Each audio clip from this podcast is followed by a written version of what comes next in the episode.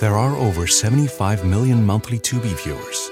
That's more people than there are in France, which means Tubi is more popular than cigarettes for breakfast. It's more popular than considering iced coffee a total abomination. More popular than loving political revolutions. More popular than maire and mère somehow being different words. Tubi, it's more popular than being French. See you in there.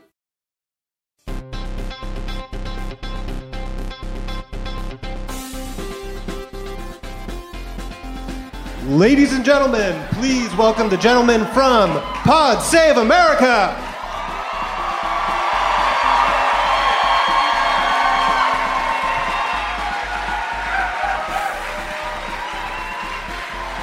What up?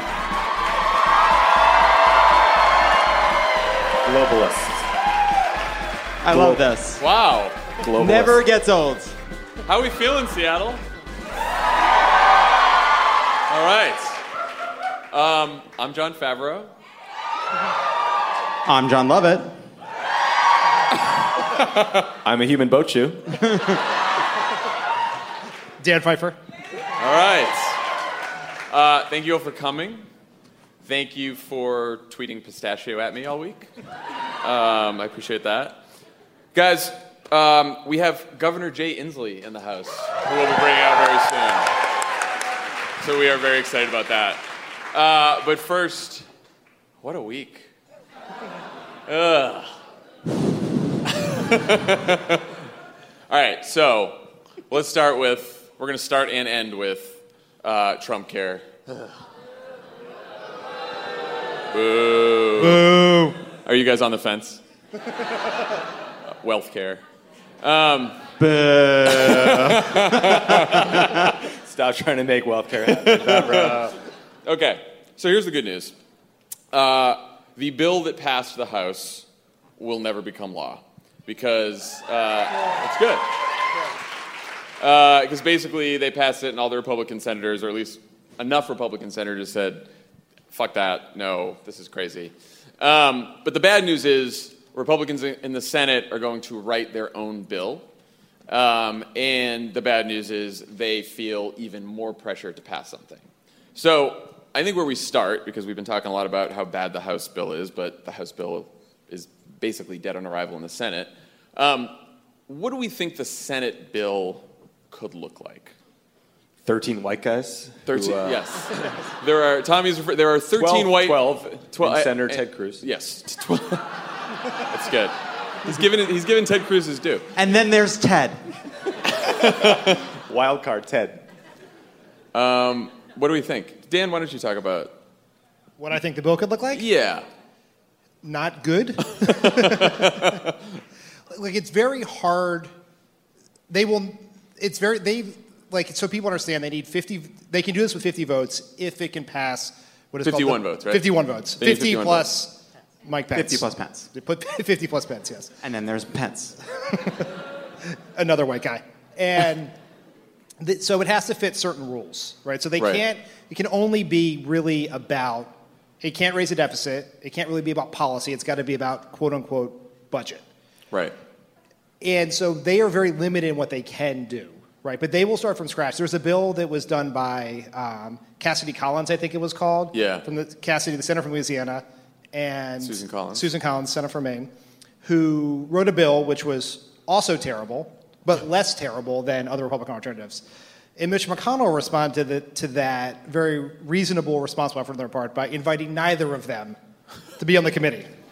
So Susan Collins having a one, she didn't pass the test of being a man, so she couldn't get there. Yes. And so it's it's going to be very interesting because there's not a lot to the right of Obamacare that you can do and still maintain sort of the most popular parts of Obamacare, like protections for pre-existing conditions. So it's going to be very interesting they can do. The one depressing part of this is you should you should never underestimate Mitch McConnell. The people in the House are a collection of clowns, but Mitch McConnell is He's a it- smart clown. He's an evil. no, He's not. A, he's, he's an evil genius. Very a lot on the evil, but he's smart, and so that's worrisome. Yeah, I mean, I think I think the truth is there's a great deal of uncertainty. Uh, we don't know what they'll consider reconciliation proof, right? Like, so reconciliation is a budget process. It's about adjusting taxes and spending, and that's their limitation. But there's a lot you can do on the regulatory front there because you can leave a regulatory regulation in place, but make the penalty zero dollars, and all of a sudden the regulation has gone away. Uh, it's also not clear what they'll force through that process. You know, you've already seen people at the Heritage Foundation and others writing that the healthcare process shouldn't be uh, uh, beholden to the whims of the parliamentarian, which is a you know pretty glib way to refer to the rules of the Senate. Uh, also, we are we we uh, now live in a world where there's no judicial filibuster. There's no rule that says these people can't get rid of the main filibuster. They said they don't want to do that. There aren't right now Yeah. uh, 51 votes in the Senate to get rid of the main filibuster, but things change very quickly, and obviously precedents are made to be broken. Uh, ask uh, Judge of the Supreme Court, Merrick Garland. So Wah, wah. I mean, it's it, dark. It, it seems as if the so the House bill cuts 880 billion dollars from Medicaid. It has the whole pre-existing condition essential benefit loophole where states can eliminate those things. Um, it seems as if Republicans in the Senate have already said they don't want those things.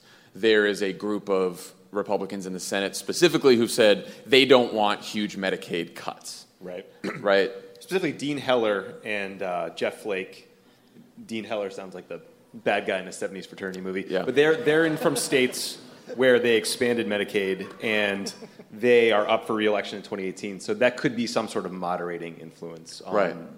Their ability to gash that program. Yeah, I mean, I guess what I'm getting at is I, I think that the bill that comes out of the Senate um, takes away the worst of what you saw in the House, but at some point they still have to like. It's basically going to be Obamacare, but with they're going to cut Medicaid in, by some amount. They're going to um, turn the subsidies into tax credits and make them less generous, and I don't know. It just it's, It's- going to still be a pretty shitty bill. But the question is, to pass the Senate, you need um, like Ted Cruz and Rand Paul and, and Mike Lee and all these people on the right who are basically like the House Freedom Caucus to agree with it. And you're going to need people like Susan Collins and Lisa Murkowski who've already said they won't sign on to a bill that defunds Planned Parenthood to sign on to it to get the 51 votes. So that's the And- challenge in the Senate. And looming over this whole process in the Senate is what we just watched take place in the House.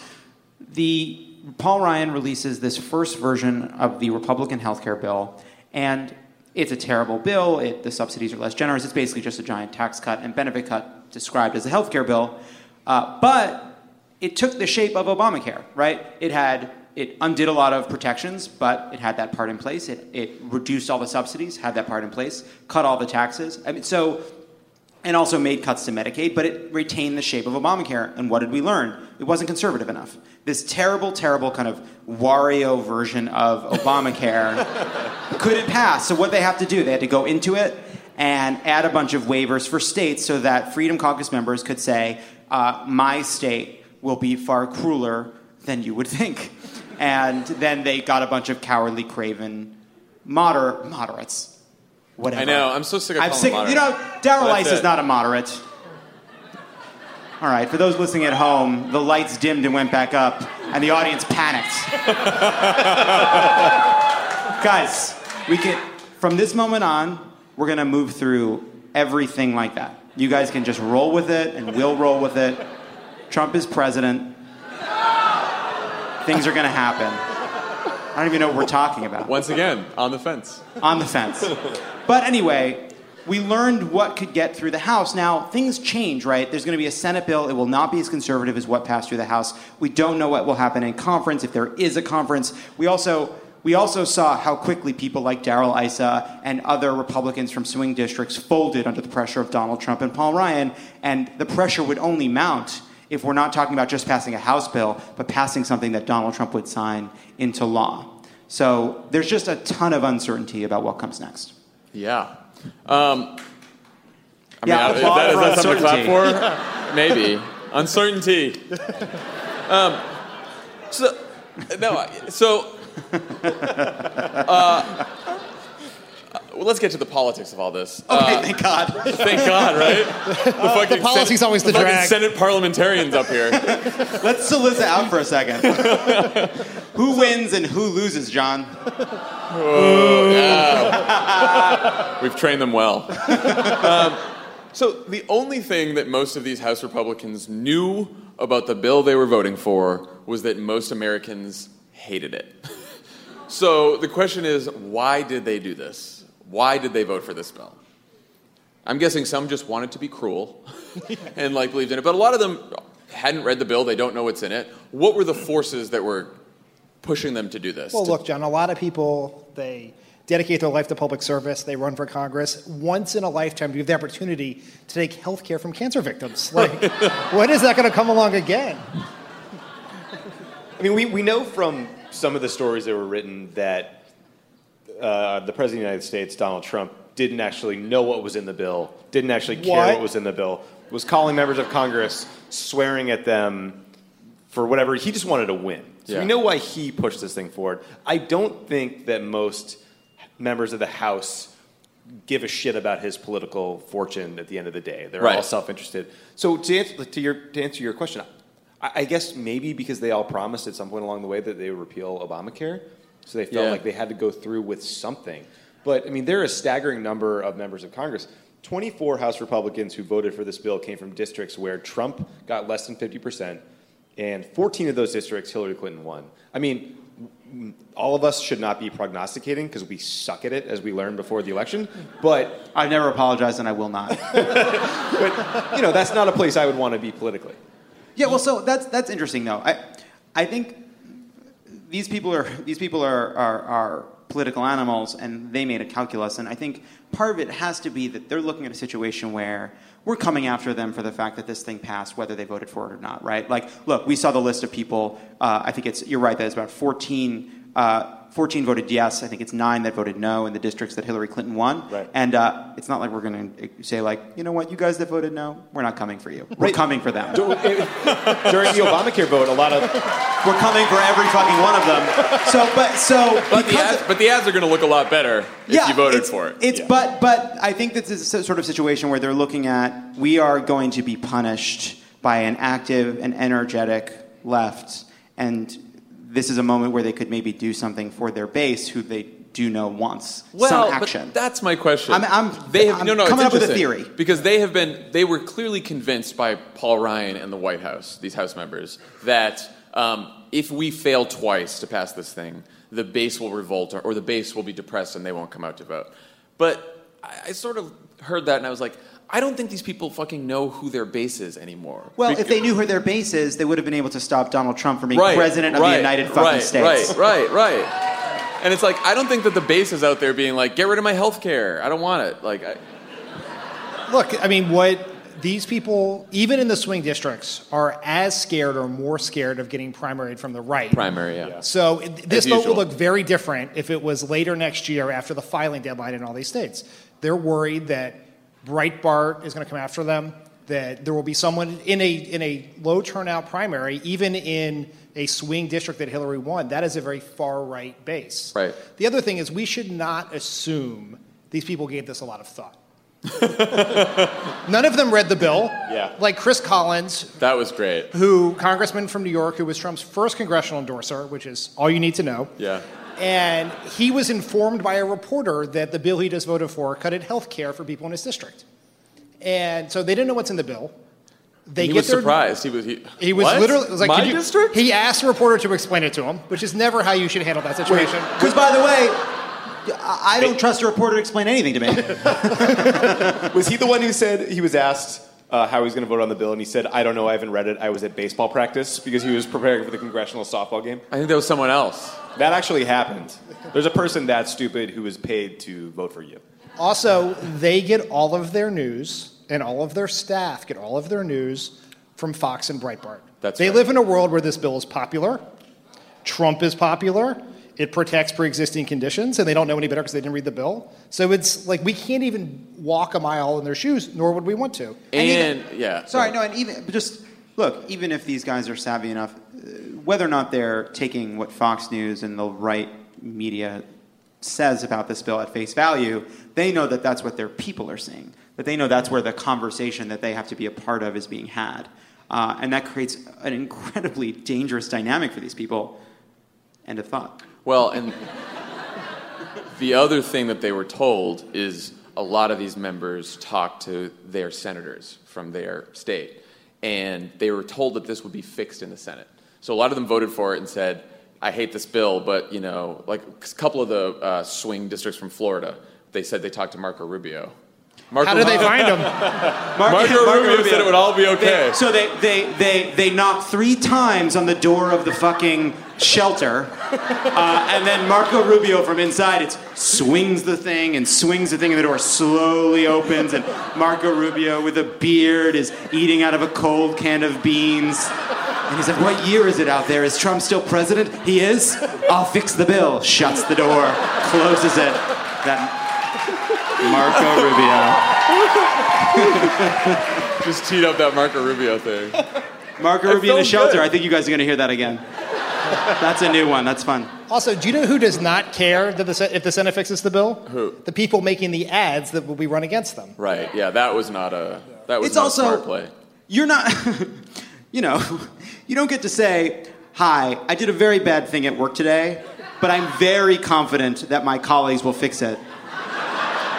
Can I, can I keep my job, please? Well, and the other thing they said was, well, none of the states out there, none of the governors are actually going to apply for this waiver on pre-existing conditions or essential benefits. And then, of course, today, our good friend Scott Walker from Yeah. Wisconsin was like, "Oh yeah, I'll take that. That's Hold great. my. Yeah, absolutely. Are people going to be Get rid of hurt? I'm in. I'm in. Scott Walker, man. Scott Remember Walker. that guy? Yeah, He lost first to Donald Trump. he lost for He's that stupid. He went down the first loser to Donald Trump. Or you can say, Stop Donald Trump. I've lost. Halfway through the first debate. you, yeah, you could like, say he's the first loser to Donald Trump or the only guy Jeb Bush beat.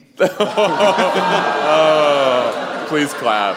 Please clap. That's for Tim Miller. Tim Miller. Sorry, Um, So, so anyway, they and, and the, so the big thing, the big reason they need all to, they needed to pass this is Oh, good. beer. Thank you. Which one? Oh, this is this is mine. Oh, I have a different beer. I made a special request. I said, "Can you bring me a Seattle local beer that's as close to Miller Lite as possible?" Thank you. Uh, for the podcast listeners at home, Thank you. Uh, a round of beers came on the stage. What? Don't shout! Don't shout specific things. Elysium? This is some delicious you. Elysian beer. Love you back. Um, so this is a great segue because I was just about to talk about how inappropriate it was that they celebrated at the White House with beer. Right. But, but here we are. um, so the reason they were forced into this is they knew that Donald Trump needed a win. Donald Trump needed a win, and Paul Ryan needed a win because Paul Ryan seemed like he was about to lose his job, perhaps, and our good friend Reince Priebus was about to lose his job. By the so way, sad. By the way, I, I have a feeling Paul Ryan's going to lose his fucking job. I'm going to take that gavel from his craven little fingers. I, if we can't get Paul Ryan out of that speakership in 2018, I don't know what's wrong. We, ha- we have to. I don't even want to finish that sentence.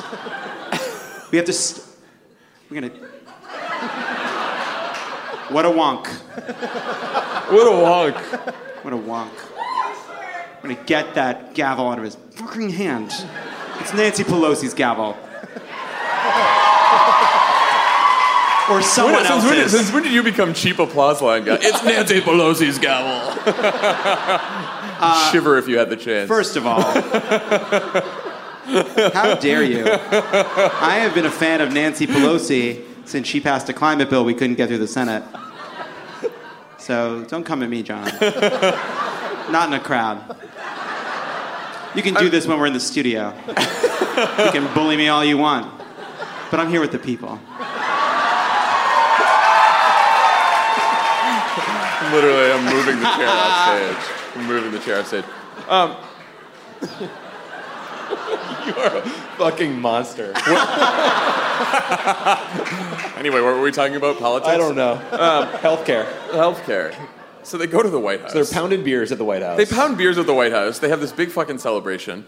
I mean, we've been in the White House a long time. Did we ever have a big celebration at the White House when a piece of legislation passed one house of No, Congress. No, this is the most ridiculous thing. It, like, it, it is so pathological and embarrassing that the press corps is like, "Oh, I'm going to cover this thing." Well, I was going to say, we all think this is crazy, and yet, It what worked. was? Let's talk about the media reaction of what happened.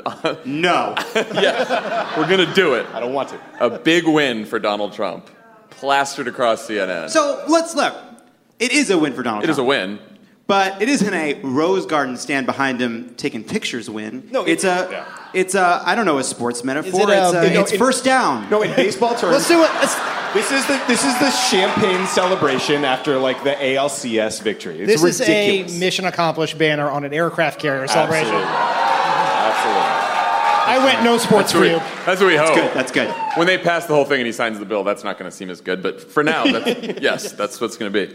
Um, so there was yeah. So the media coverage was just like uh, I, I haven't watched cable in a while, and then I watched it to watch the vote, and then suddenly it was like big win for Donald Trump, and then and then everyone started yelling about the like three Democrats on the House floor who were singing. Na na na na hey hey goodbye, which was stupid. But And like, by the way, you know what? Who cares? They just passed a bill to take healthcare away from 24 million people, and all of a sudden everybody on CNN is in fucking Downton Abbey. Like, give me a goddamn break. Oh, the decorum, how inappropriate. Why that that'll offend the Dowager Countess. Fuck you. They're human beings, and they are Democrats who are deeply upset about the fact that these people just voted for this awful fucking bill. And if they're going to take a moment to to look at their gloating Republican colleagues and say, "You think you're winning now? We're going to show you," and they got a little overzealous and we're a little tacky, straight shooter. it's a tacky uh, thing. Fine, but to act like that belongs to part of this conversation, which is about the entire healthcare system, which is one sixth of the economy, give me a fucking break.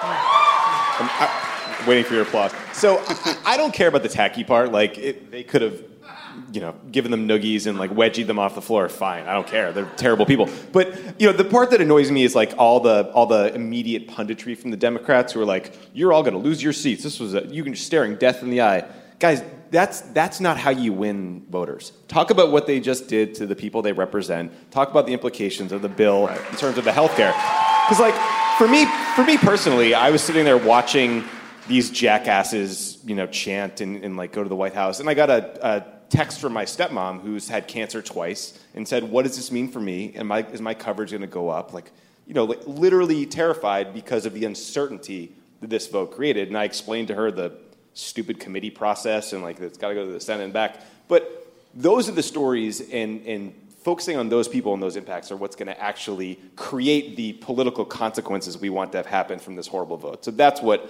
annoyed and offended me about that stupidity. yeah. Oh, love it. Someone's coming for your title. I think I got more applause. some, like, it's fine. I think Tommy was a straight shooter. He talked about the real stakes, and you know, love it. Love it likes the tactics and like the silly stuff. You know what?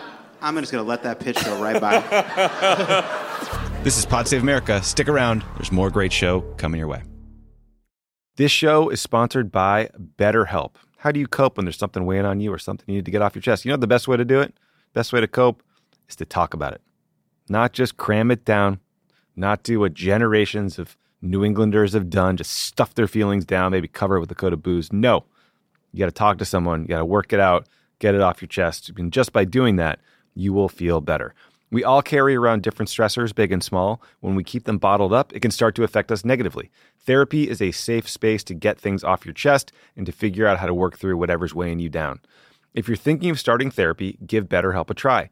It's entirely online, designed to be convenient, flexible, and suited to your schedule. Just fill out a brief questionnaire to get matched with a licensed therapist and switch therapists anytime for no additional charge.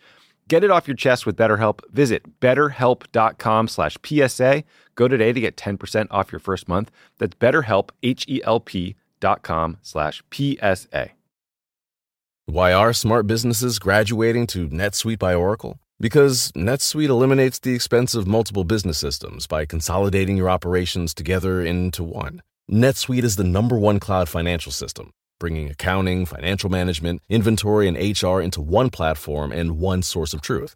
NetSuite reduces IT costs because it lives in the cloud with no hardware required, so you can access it from anywhere. You cut the cost and headaches of maintaining multiple systems because you've got one unified business management suite. Bringing all your major business processes into one platform improves efficiency, slashing manual tasks and errors. Over 37,000 companies have already made the move, so do the math. You'll see how you'll profit with NetSuite too. And now, by popular demand, NetSuite has extended its one of a kind flexible financing program for a few more weeks. Just go to netsuite.com slash podcast 25 for more information. That's netsuite.com slash podcast 25. All right, people, we all know the stakes of the 2024 election are high, whether it's keeping the Senate, taking back the House, or stopping Republicans at the state level.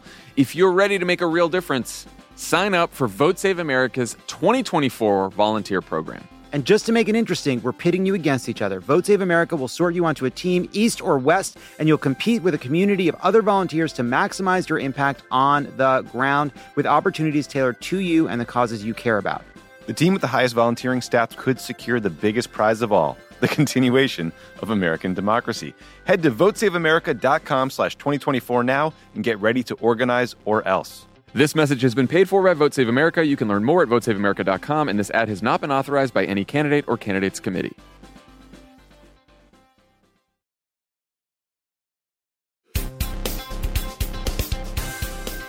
Couple stories today um, that did the Democrats fail? Did the resistance fail?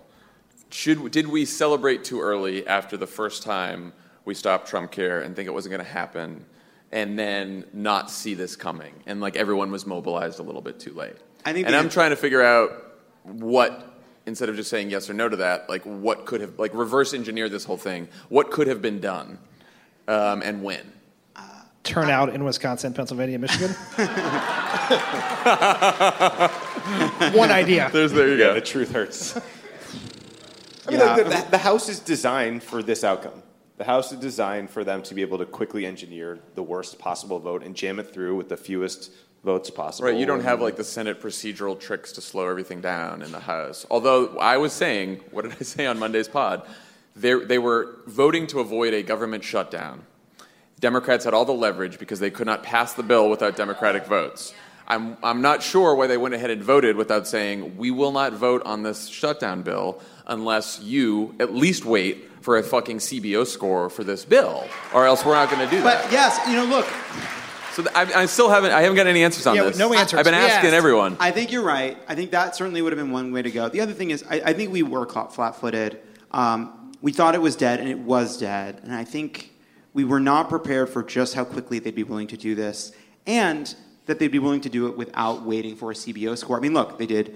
They released this thing. You know, first of all, also we're also victims of Donald Trump in that Donald Trump said it's not dead. I haven't given up, and we just assumed he was lying yet again, and maybe in that moment he was. But we didn't take him at his word in part because he lies so often, and it did. See, and then all of a sudden, this thing comes back to life, and there's no hearings, there's no CBO score, there's one hour of debate. That is unprecedented. You know, seven years ago, Paul Ryan demanded that Nancy Pelosi wait for a CBO score, and we did. Yeah. Uh, Paul Ryan himself has said you should wait for CBO score. There need to be three days of debate. Justin Amash, supposedly principled member of the House, is a person who said he'll read the bill and make sure it uh, uh, goes through the proper debate channel. Then all of a sudden, of course, a tough vote. I don't know what to do. So I think we were caught off guard by just how willing they'd be to race this thing through before a score. I think the question is, what do we do now? yes, Right? right. And so there are a couple things. One, there's a handful of senators, you mentioned two, right? Heller and Flake, who were up in 2018. Dean Heller, Nevada. Jeff Flake, Arizona. They're up in 2018. Uh, we're all on the West Coast. Everyone go camp out in Arizona, Nevada, and whoever their challengers are, let's Right. get Yeah. behind that. Cheap that- real estate, buy a second house. Six months, one day. so that's one. yours. Two, they're, they're home for a recess right now. This is very big. and they need to feel like someone tweeted the House Republicans just killed John Wick's dog. So that's I what this fucking has to hate, feel I like. fucking hate that movie because of that scene. I can't do it. well, I mean, it's the entire first of premise of, all, the movie. Spoilers. Um, It's I have not seen it yet because everyone says, "Oh, you got to see John Wick. It looks better. It's better than it looks." I don't know. it's not a spoiler. It's the fir- it's the Don't. first scene. Just don't. It's fine.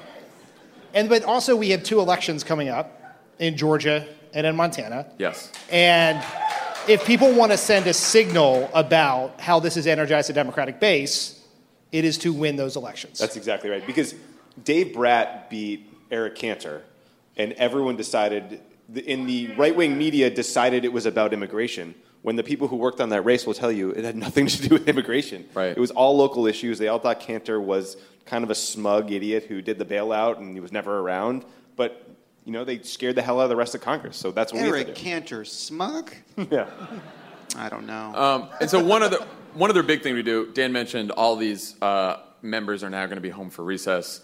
Like, look, I think, I mean, we put this women's march together, the climate march, the science march. Like, the the level of energy that we need and resistance in the next week to show these House members how upset we are for what they did. Like, this has to be the big moment of the resistance, I think, so far. And I know it's been like a lot of months, but like, we can't get tired. Um, and I also think Tommy mentioned this, but 14 of the 23 Republicans that voted yes are in Clinton districts, districts that Hillary won, but there's a Republican sitting in them. 25 of the 35 Republicans that voted yes are in competitive races. Um, what we've been helping with with an organization called Swing Left over the last couple days is to. Um, they are raising money that goes into a pot for the eventual Democratic challenger. So there's obviously a lot of going to be a lot of primary, Democratic primaries going on, but for the eventual winner, when they finish that primary, thanks to Swing Left and all of us, they're going to have a big pot of money with which to go uh, compete against that Republican. And so, um, as of like right before we started this, Swing Left has already raised $1 million in the last like 24, 48 hours. Um, so we would encourage all of you guys and everyone listening to go to uh, swingleft.org slash crooked. Um, yeah. Yeah. It's just like we're reading an ad, guys. The crooked code. A better way to donate. It's like a vanity license plate. and, uh, and help out. And I think We that's got to get more money to these blue apron people. We are plugging them left and right. Look, you just did it now. Now it's a whole thing. Take it back. Okay. Um, we are very excited now to bring out your governor. Um, who's going to talk to us a little bit. Jay Inslee.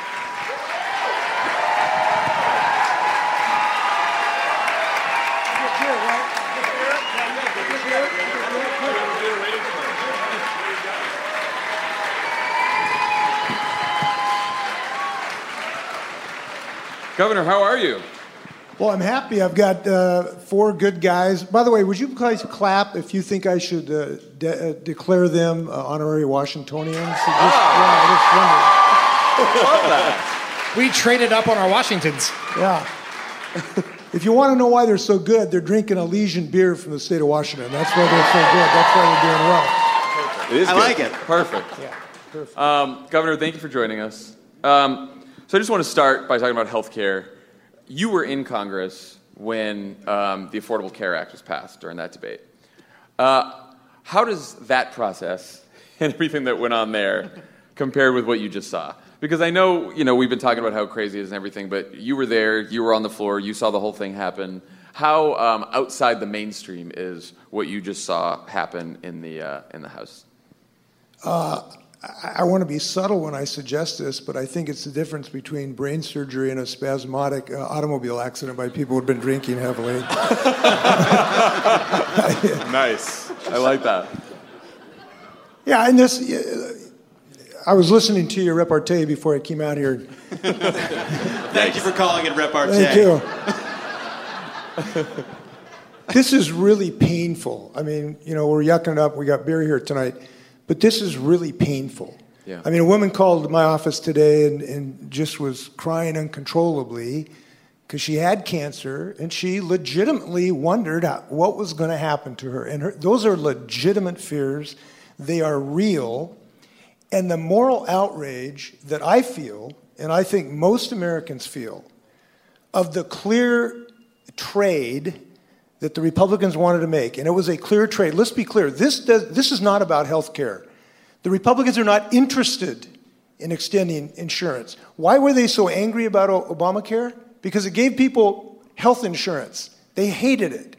This is not an effort to increase health care. It is an effort to finance tax cuts for the rich. That's what it is. And we got to be clear about this.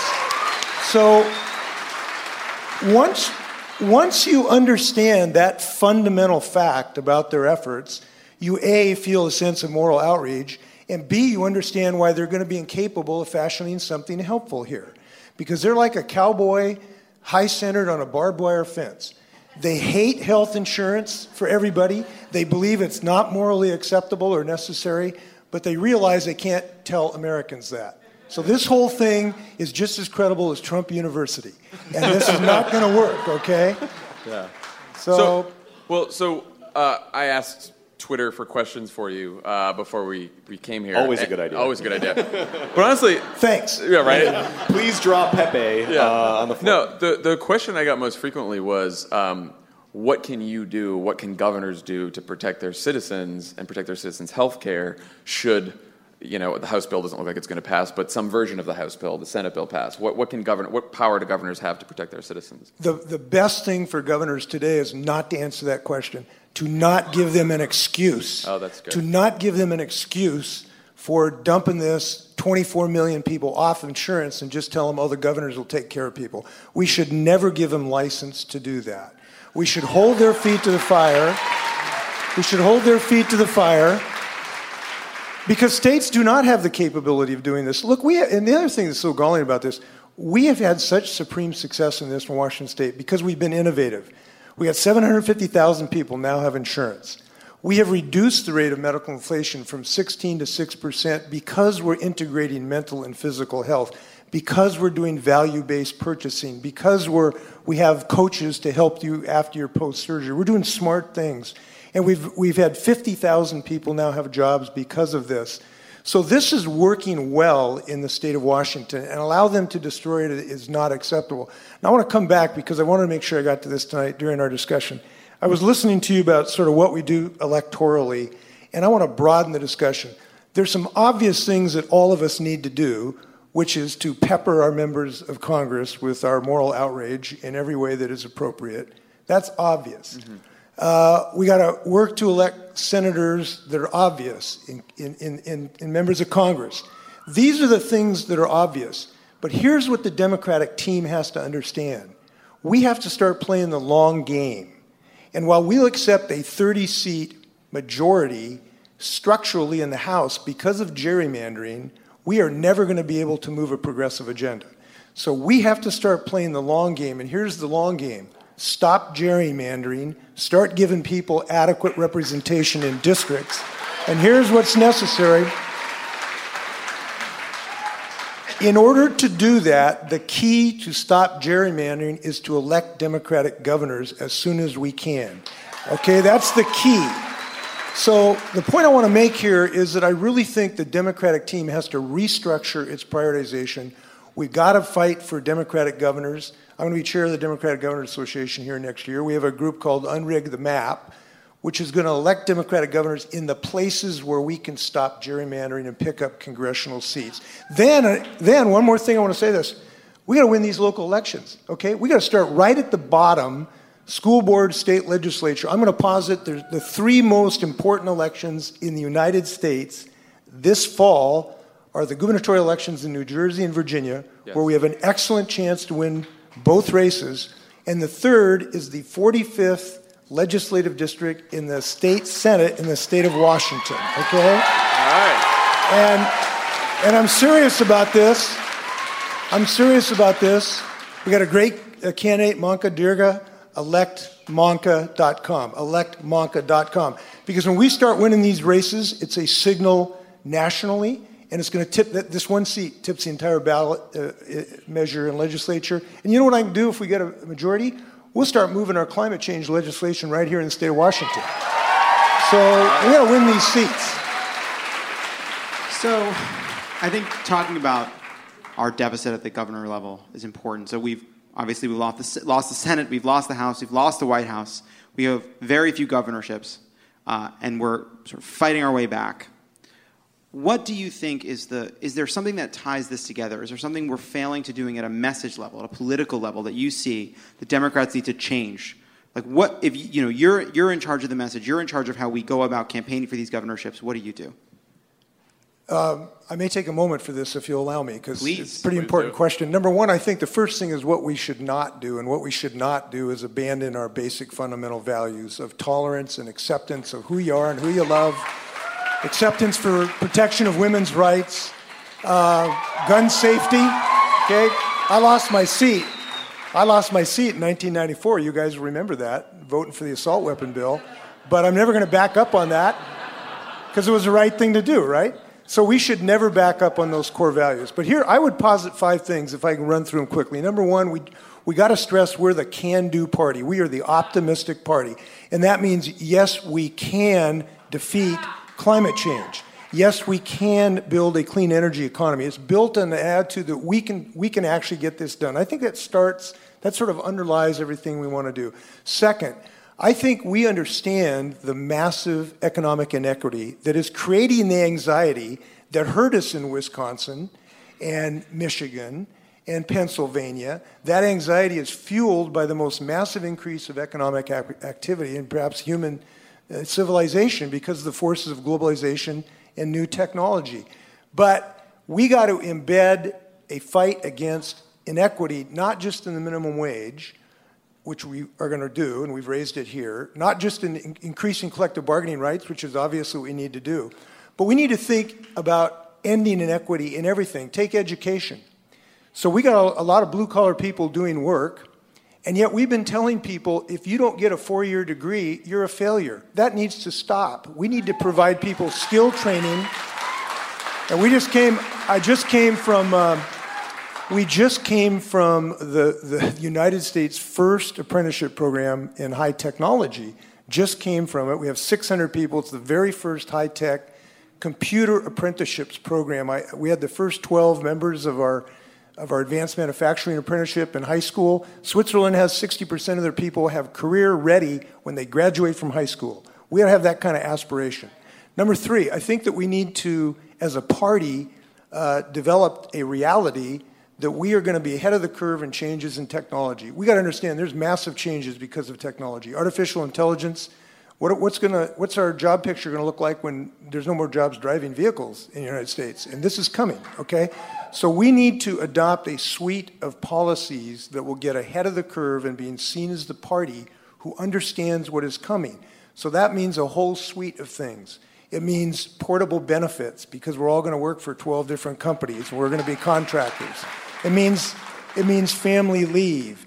It means being able to enter the educational um, system at age 50 and, and have a very easy way to do that.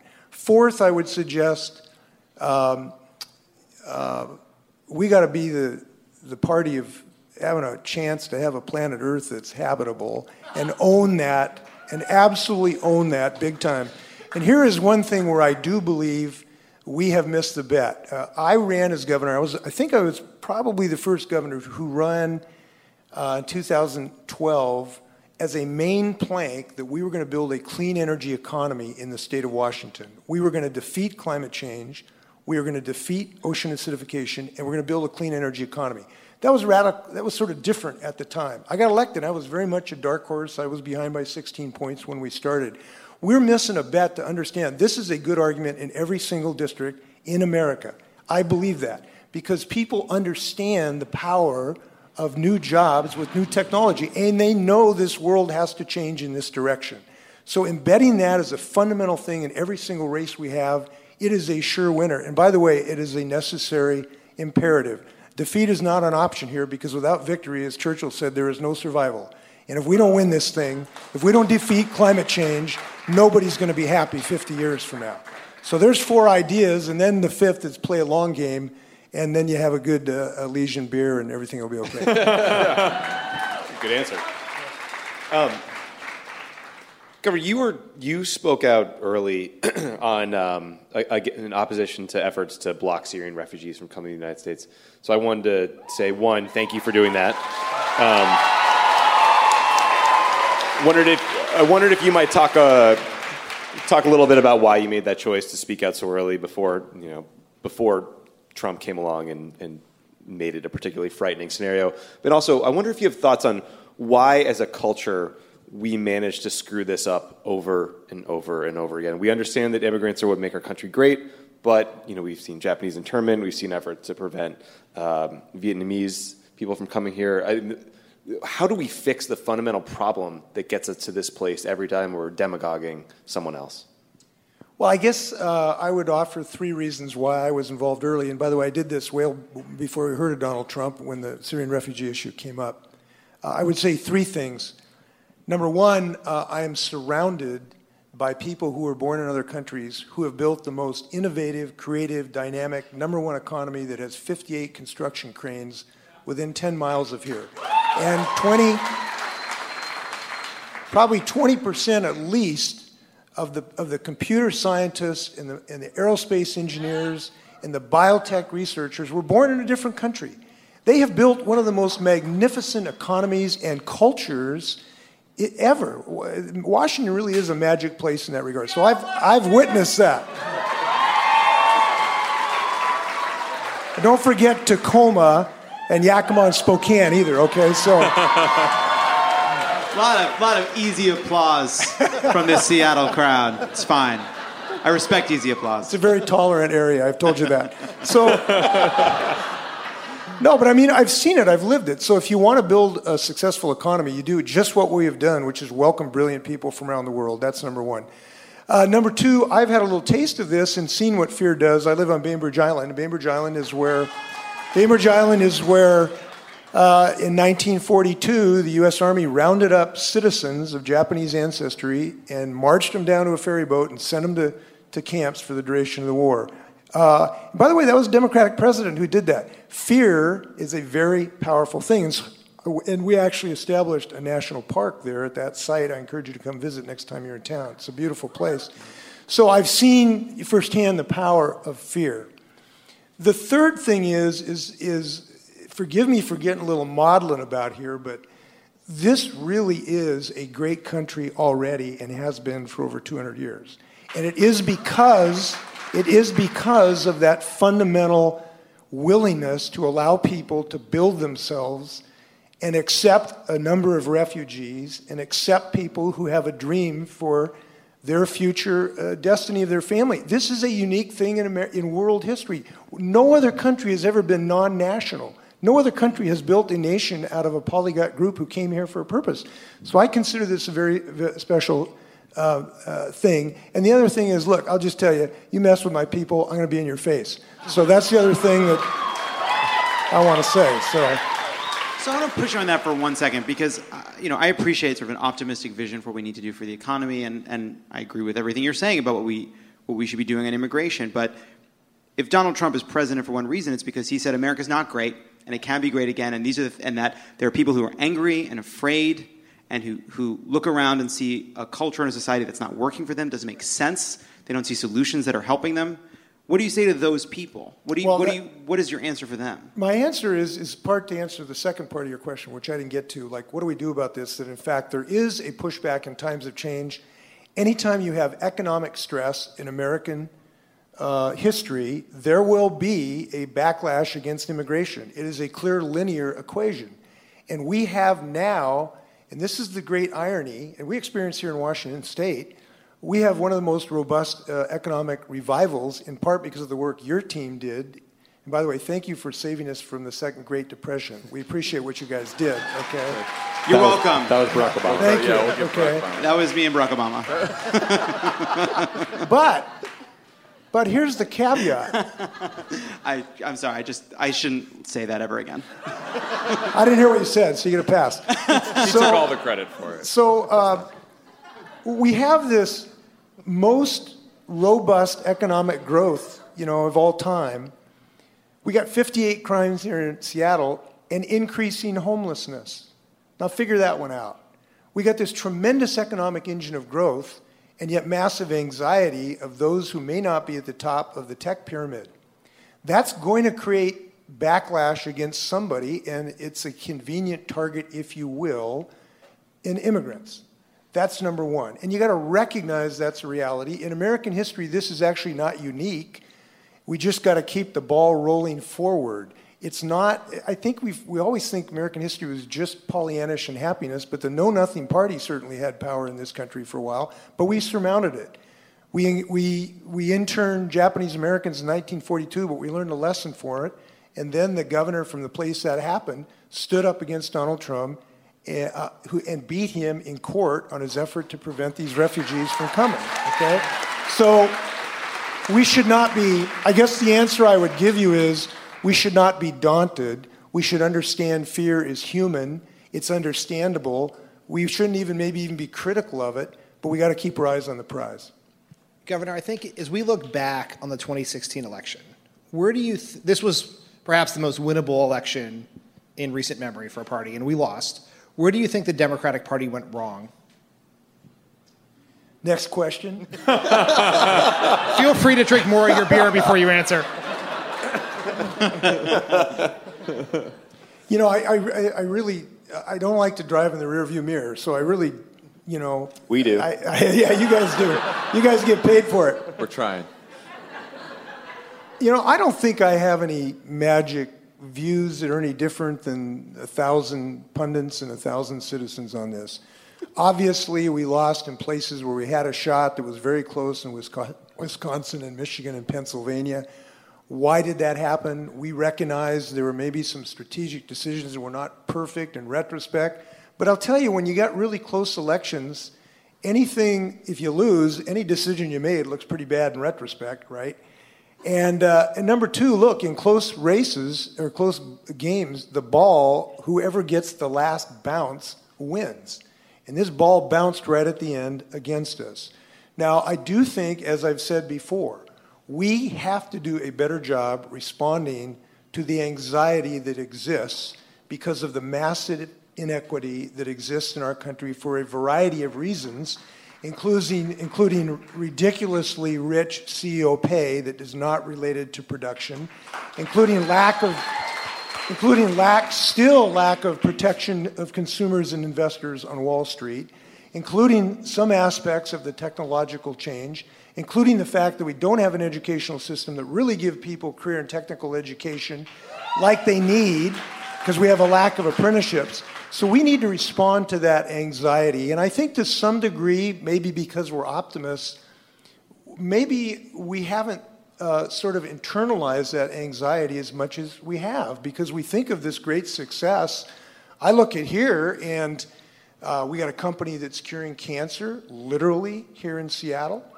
We got a we got a we got a company that has made the largest vanadium flow battery in the world that allows the integration of renewable energy into the grid. We have a company that's the largest manufacturer of carbon fiber in the world that goes into to electric cars. I just bought 100 uh, GM bolts now for electric cars for the state. We're doing all these fantastic things.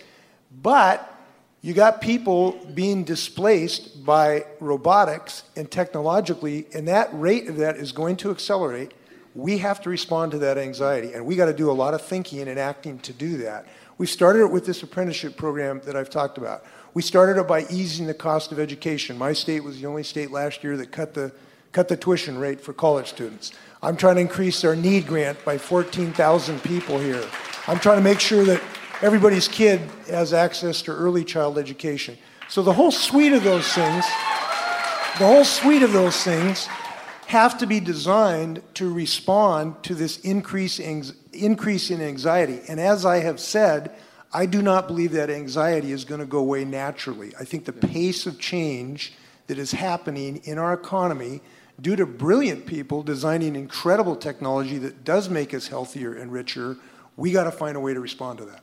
Well, so let me ask you, you're, um, you're a very progressive governor in a progressive state, um, but the legislature is fairly divided uh, evenly between Democrats and Republicans. It's very close. Um, obviously, you have more conservative areas of Washington state, you know, eastern Washington, more rural, more conservative.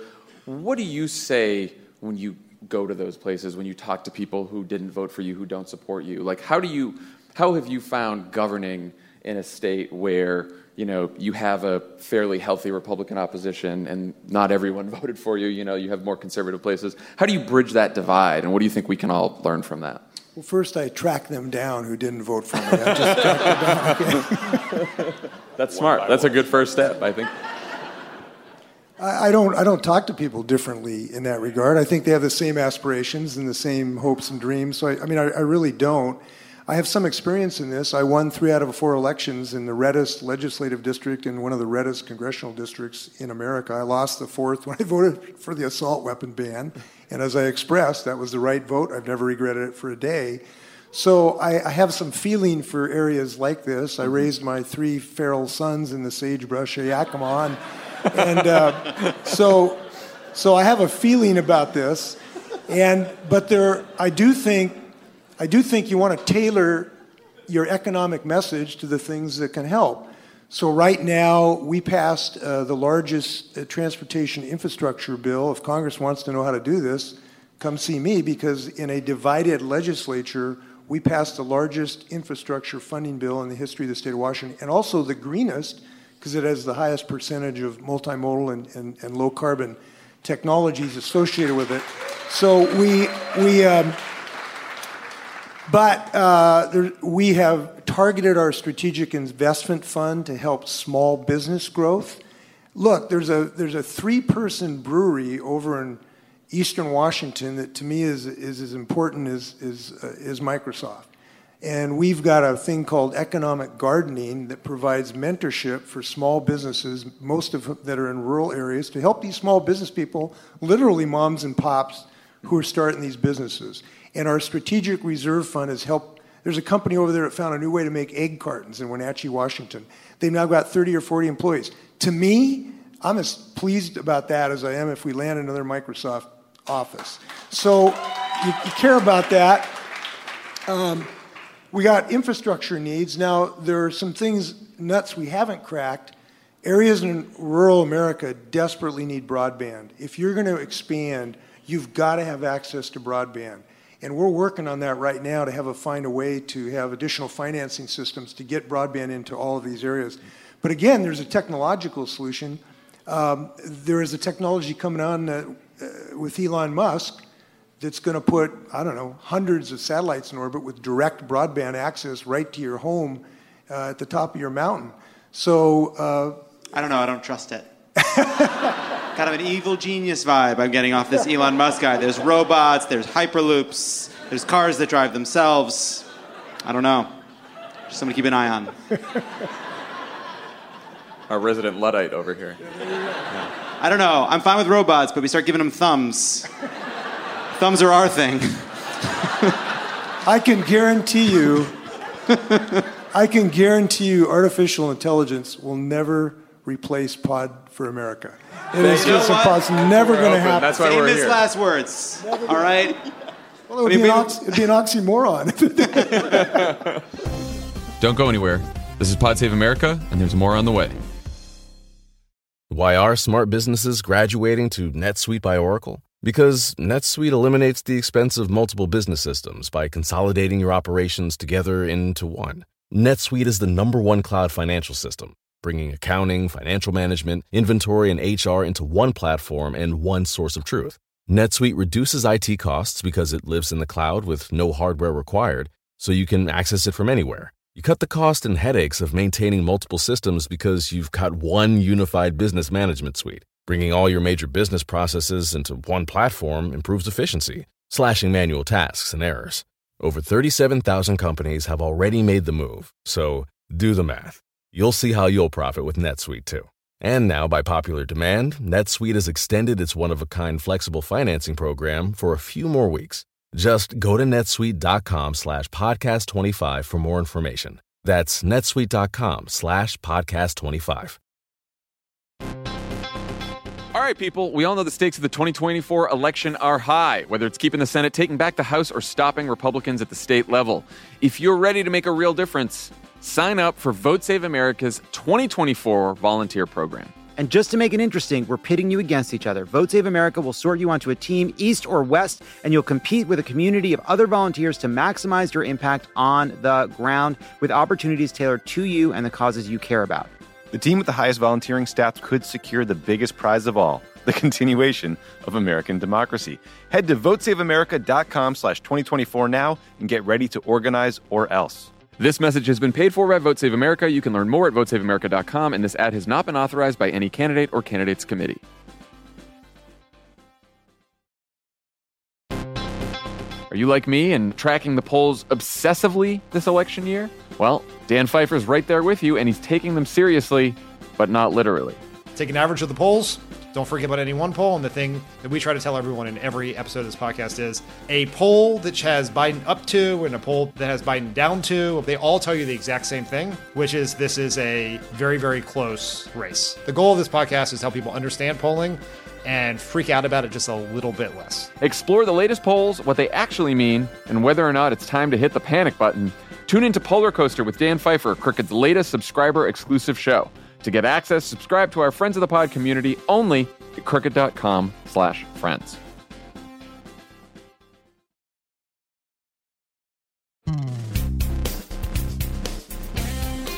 Um, should we take some questions? Would you stick around for some questions? Sure. Awesome. All right.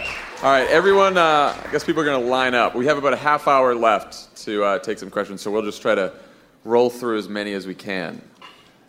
Um, I have a question about first principles. Um, I feel like we do a lot of debating about policy, especially healthcare recently, or not so much debating. I guess we kind of just voted on that. Yeah. Um, and so I know as a healthcare consultant that there are two facts about American healthcare.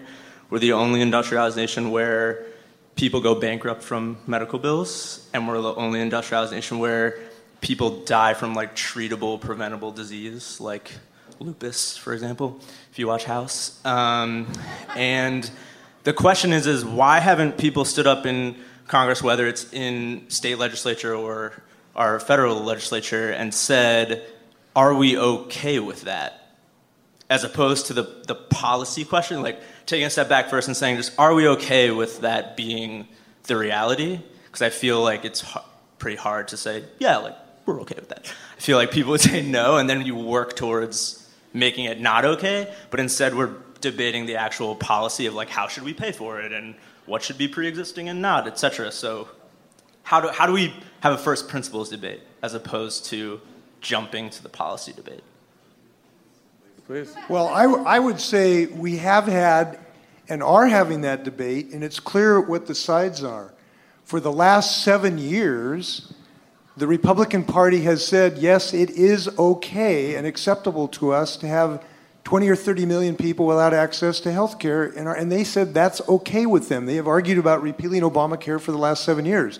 Now they have a bill that will kick off over 20 million people off of health care. Now that's just clear. Hundreds of thousands of people in my state, like the woman in Spokane who was a small business person, she said she could never get health insurance.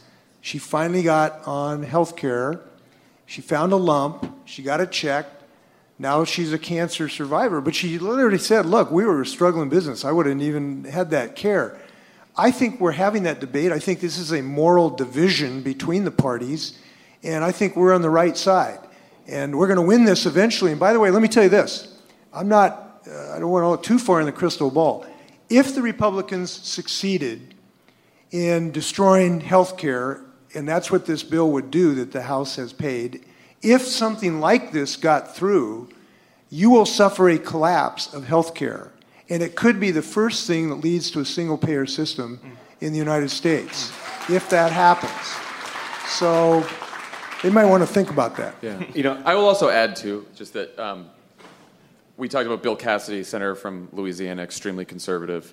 Um, he said to the New York Times a couple months ago, you know, the one thing we have to understand as Republicans now is that the Affordable Care Act, Obamacare, has now enshrined a belief that there is a right to basic health care in this country.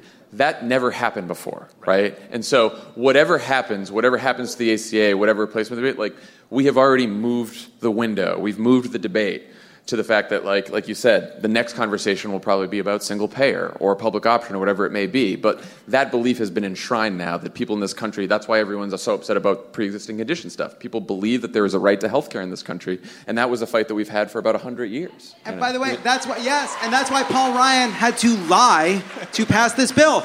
Right? He couldn't say my philosophy is people don't deserve health care. That's the one thing I wanted to add. He wanted he's saying, "Oh, it doesn't do anything bad. Don't worry, don't worry, don't worry," which isn't true. Uh, hey guys, I have a question about the burgeoning crooked media empire. Sure. So, um, on Monday, you were talking about the Bret Stephens article in the New York Times, and you were saying how it's our job as as liberals or educated people to talk about the facts of climate science, but you didn't actually lay out what are the facts, like what is the actual data that supports climate change. And I was wondering if you guys thought about making a new podcast about making science accessible to people who aren't educated with a scientific background. Because I think what you guys do really well is making politics seem very like down to earth and something that you can talk about without really being an expert in it. And if you could do that with science, with stem cell research or GMOs or genetic testing or any of this stuff, I think that your audience would really appreciate it and they'd be more educated because of it. Hmm. Great pitch. Great pitch. Governor, do you, do you know want to any host? scientists? We, by the way, we, I mean, literally, might get a little redundant that I'm bragging about Washington, but it is true. Hey, we're here. It is true. We, I mean, we've Pandering. got the, we got the Classic politician. classic, and elected, I might add. So I, no, we have at the University of Washington, we've got a climate uh, research institution that is, is the PhD best in the world. there, so, well, yeah. great. Yeah. Stick it out. There you go. It's a good idea. And look, we're we're at the we're the first inning of this thing. We've just we finally hired three staffers. They start on Monday. We've added two shows, uh, Ana Marie Cox and DeRay Mckesson show. So the the kind of idea you're recommending is a really good one and something we want to want to want to do and pursue and think about is because. Um, for me, for like my nerdy little foreign policy show, like I think that people feel intim. Thank you. Ah, some Pod Save the World. Pod Save the World fans. Save the world.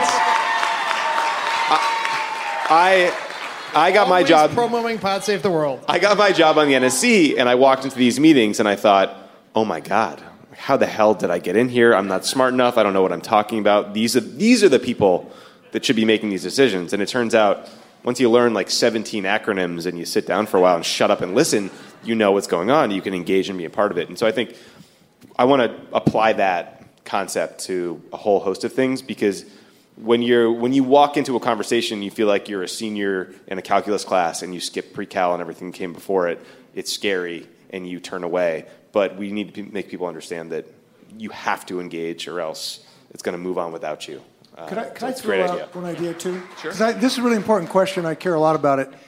Um, you have to ask yourself why there is still such a division politically in the United States on this. In other in Europe, there's no division. The conservative parties, you know, accept this as well as the progressive parties.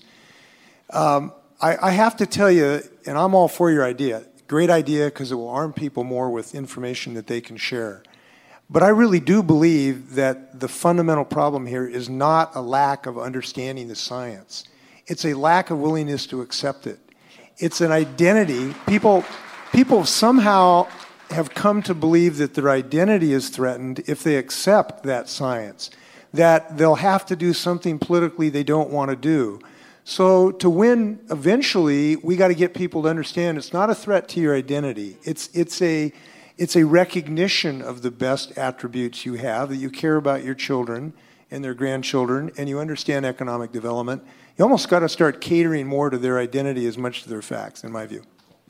Governor, you would be a perfect host for this show, but you're going to be running for president, so there won't be time.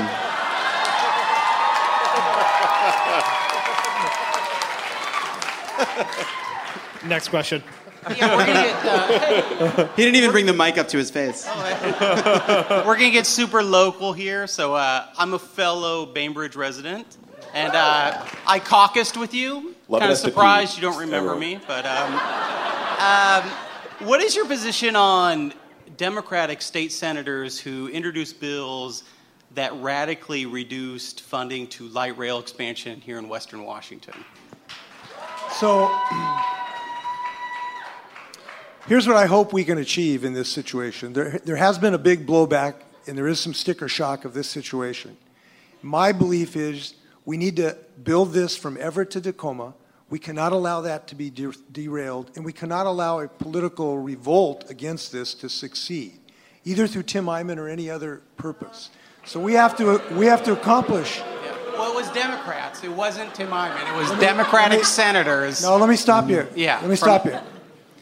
I believe this session, we need to have a bill that will come out that will fund this to get it done from Everett to Tacoma. Number one, we cannot jeopardize completion of both ends of this track.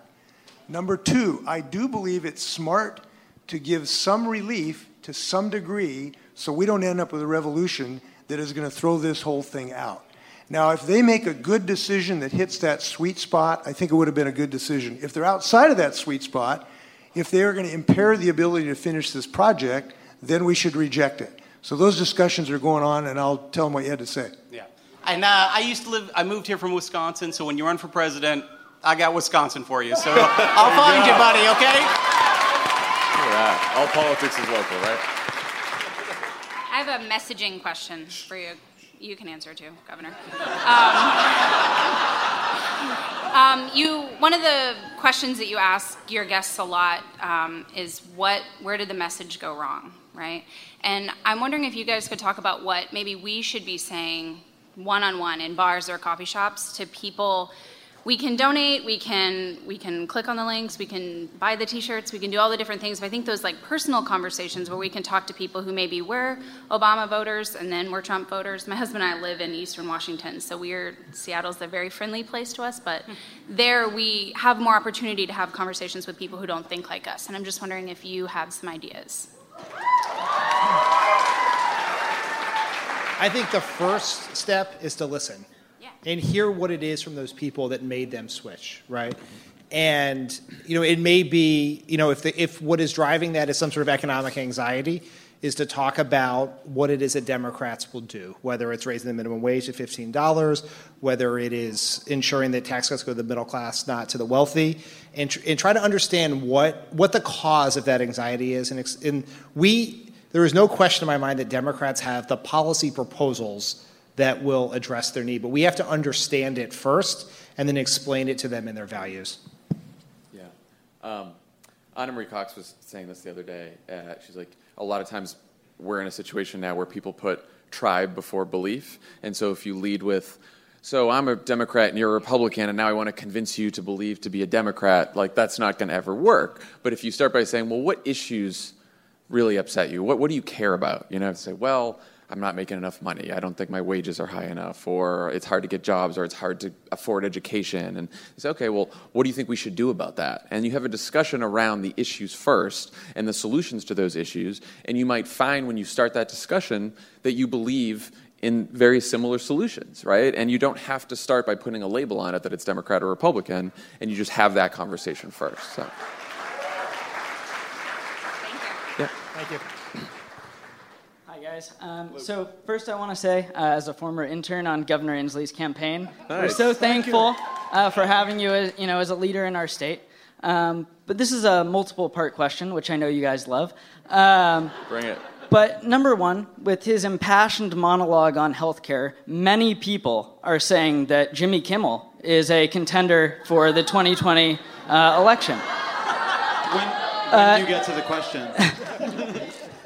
what do you guys think about his chances? And uh, n- number two, how ridiculous do you think it is? And Governor Inslee being, you know, a subject of rumors about 2020, um, how ridiculous do you think it is that we, you know, constantly are talking about the 2020 election when what we really need to focus on is 2018 and, you know, what's in front of us right now? I feel like those were leading questions. Yeah. There's nothing more annoying than watching a politician interviewed on some Sunday show and they say, Are you going to run for president? And they say, I'm focused on the job that I'm currently doing. And it's like, How but what about your book that just came out? What I'm focused? It's like we are skipping past all the things that actually matter about what they stand for, what they believe. Which is why we didn't ask Governor Inslee. Love I mean, it. guys, Love it, I'm- kind of did. I'm gonna ask. If you are, get in line.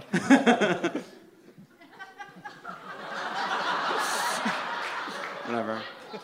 But yes, no, it is too early to talk about 2020. That's what the governor was talking about earlier. Is that like bef- before we even start focusing on these uh, 2018 congressional races, right? There's special elections coming up. There's two governor's races in 2017. There's local elections that make a difference. Like I, I do think that part of the reason the Democratic Party's had problems over the last however many years is we thought, oh, Barack Obama's in the White House, and so everything's fine. We don't need to worry about anything else. And that's not true. And that's never going to be true, no matter who's in the White House.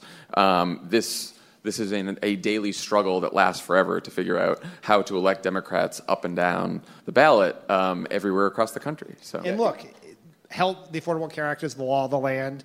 We passed Wall Street. Barack Obama passed Wall Street reform. Was able to pass the Recovery Act, save the economy, all because in 2006, Democrats took the House and the Senate. So if we want to elect a Democratic president in 2020 and give them the capacity to actually restore the Affordable Care Act if it goes away, put in place the, the policies we care about, we have to win these congressional elections. Otherwise, we're just sort of holding SIR for four years. And, and to your Jimmy Kimmel point, I mean, like, uh, what, what I think his speech reminded us, which is helpful, is everyone is, for the most, the vast majority of people are born young and healthy, and then at some point along the way, you're not.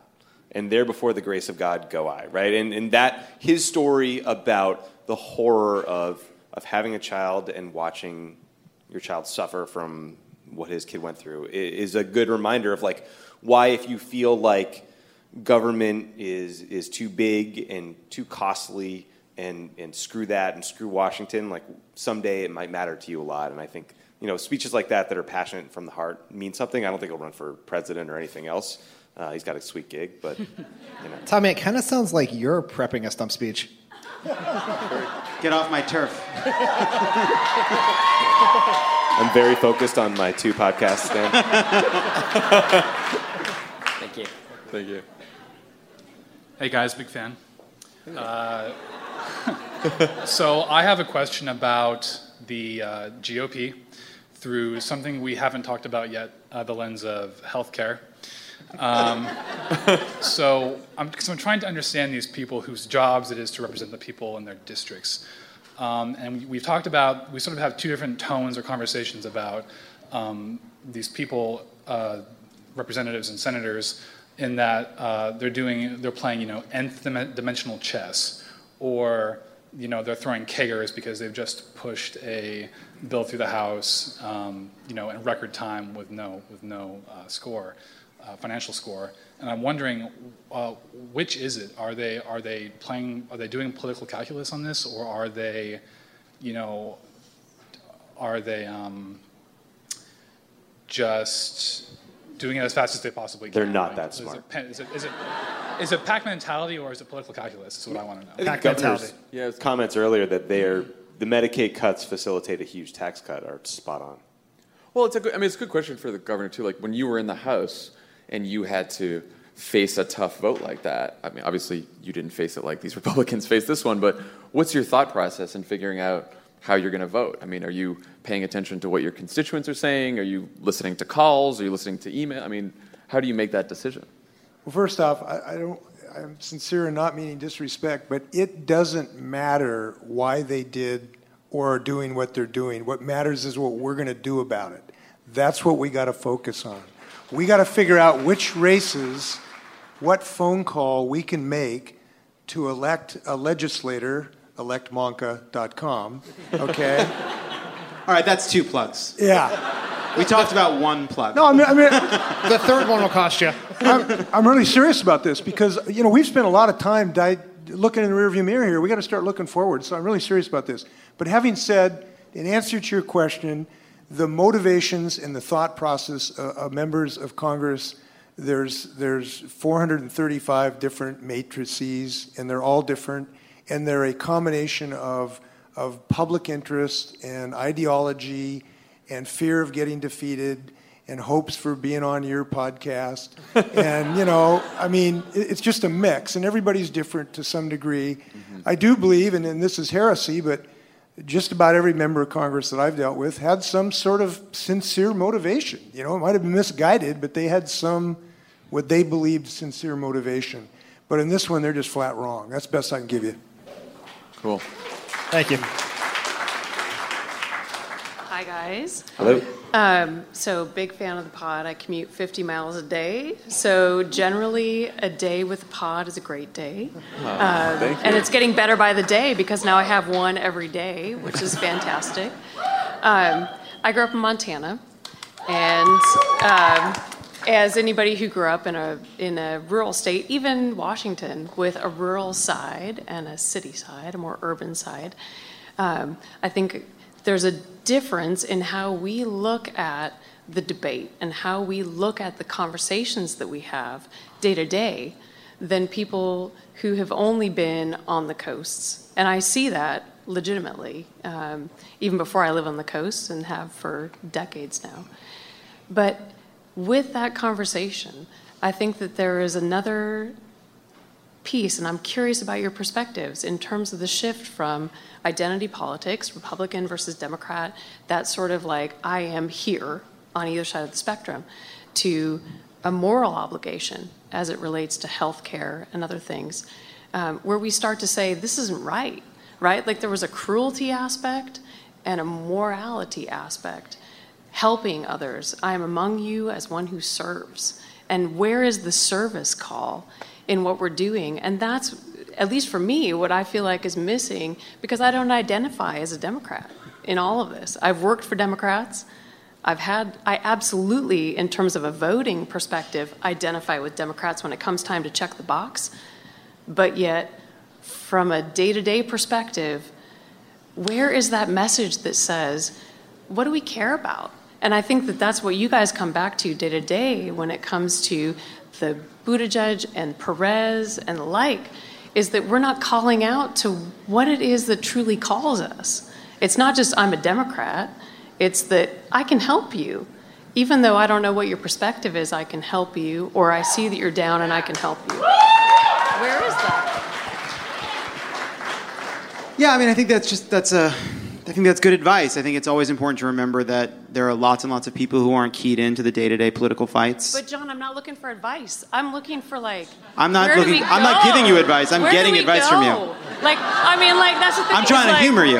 The uh, uh, what what? Well, I, you interrupted me in the middle of my answer, and I don't know what your concern was with what I was starting to Well, say. no, no, no, no, no. Like, I'm, I'm. You want to get into it? Let's go. Bring it. It's like, well, the You wanna be on the pod? Like the nicest Bring it. person so far, you're just yelling at her.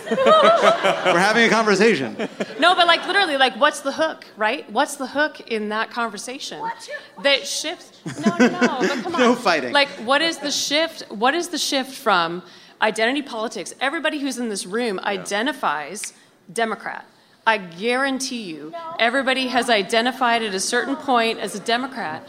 Where do you go from independent Democrat to what is the conversation about what we actually believe? I think that the, in the, this? the, the, what I'm taking away from that and what I think is important is uh, not to get lost in the sides and to come back to principles, like what somebody asked earlier. That what we're fighting for is not a democratic health care bill. You know, we're not fighting for Obamacare because a Democrat passed it. We're fighting for because we believe in health care for all.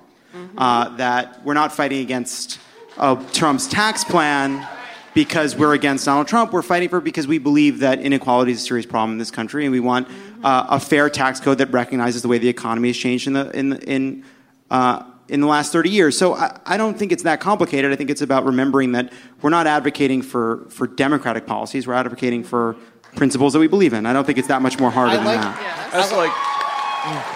So, uh, when you were talking about all that, I thought back to Barack Obama's 2004 convention speech. Mm-hmm. Uh, at the Demo- it's at the Democratic Convention, mm-hmm. and it's the keynote address.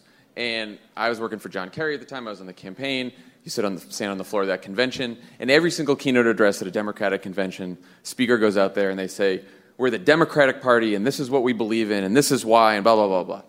Barack Obama, in that speech, probably did not mention the word Democrat mm-hmm. until like three fourths of the way through that speech. And yet, that convention hall was on its feet because people believed that that's what that party stood for. Because they believed that that's what that party stood for because that's what America stood for. And what he did is he told a story about the country and the values that hold us together and mm-hmm. redefined what the Democratic Party is with that story. And so I do think that sometimes we get caught up too much in the this is who, this is who we are as Democrats, and we ask this question all the time in the podcast. What's the party stand for? Who are we? What's our message?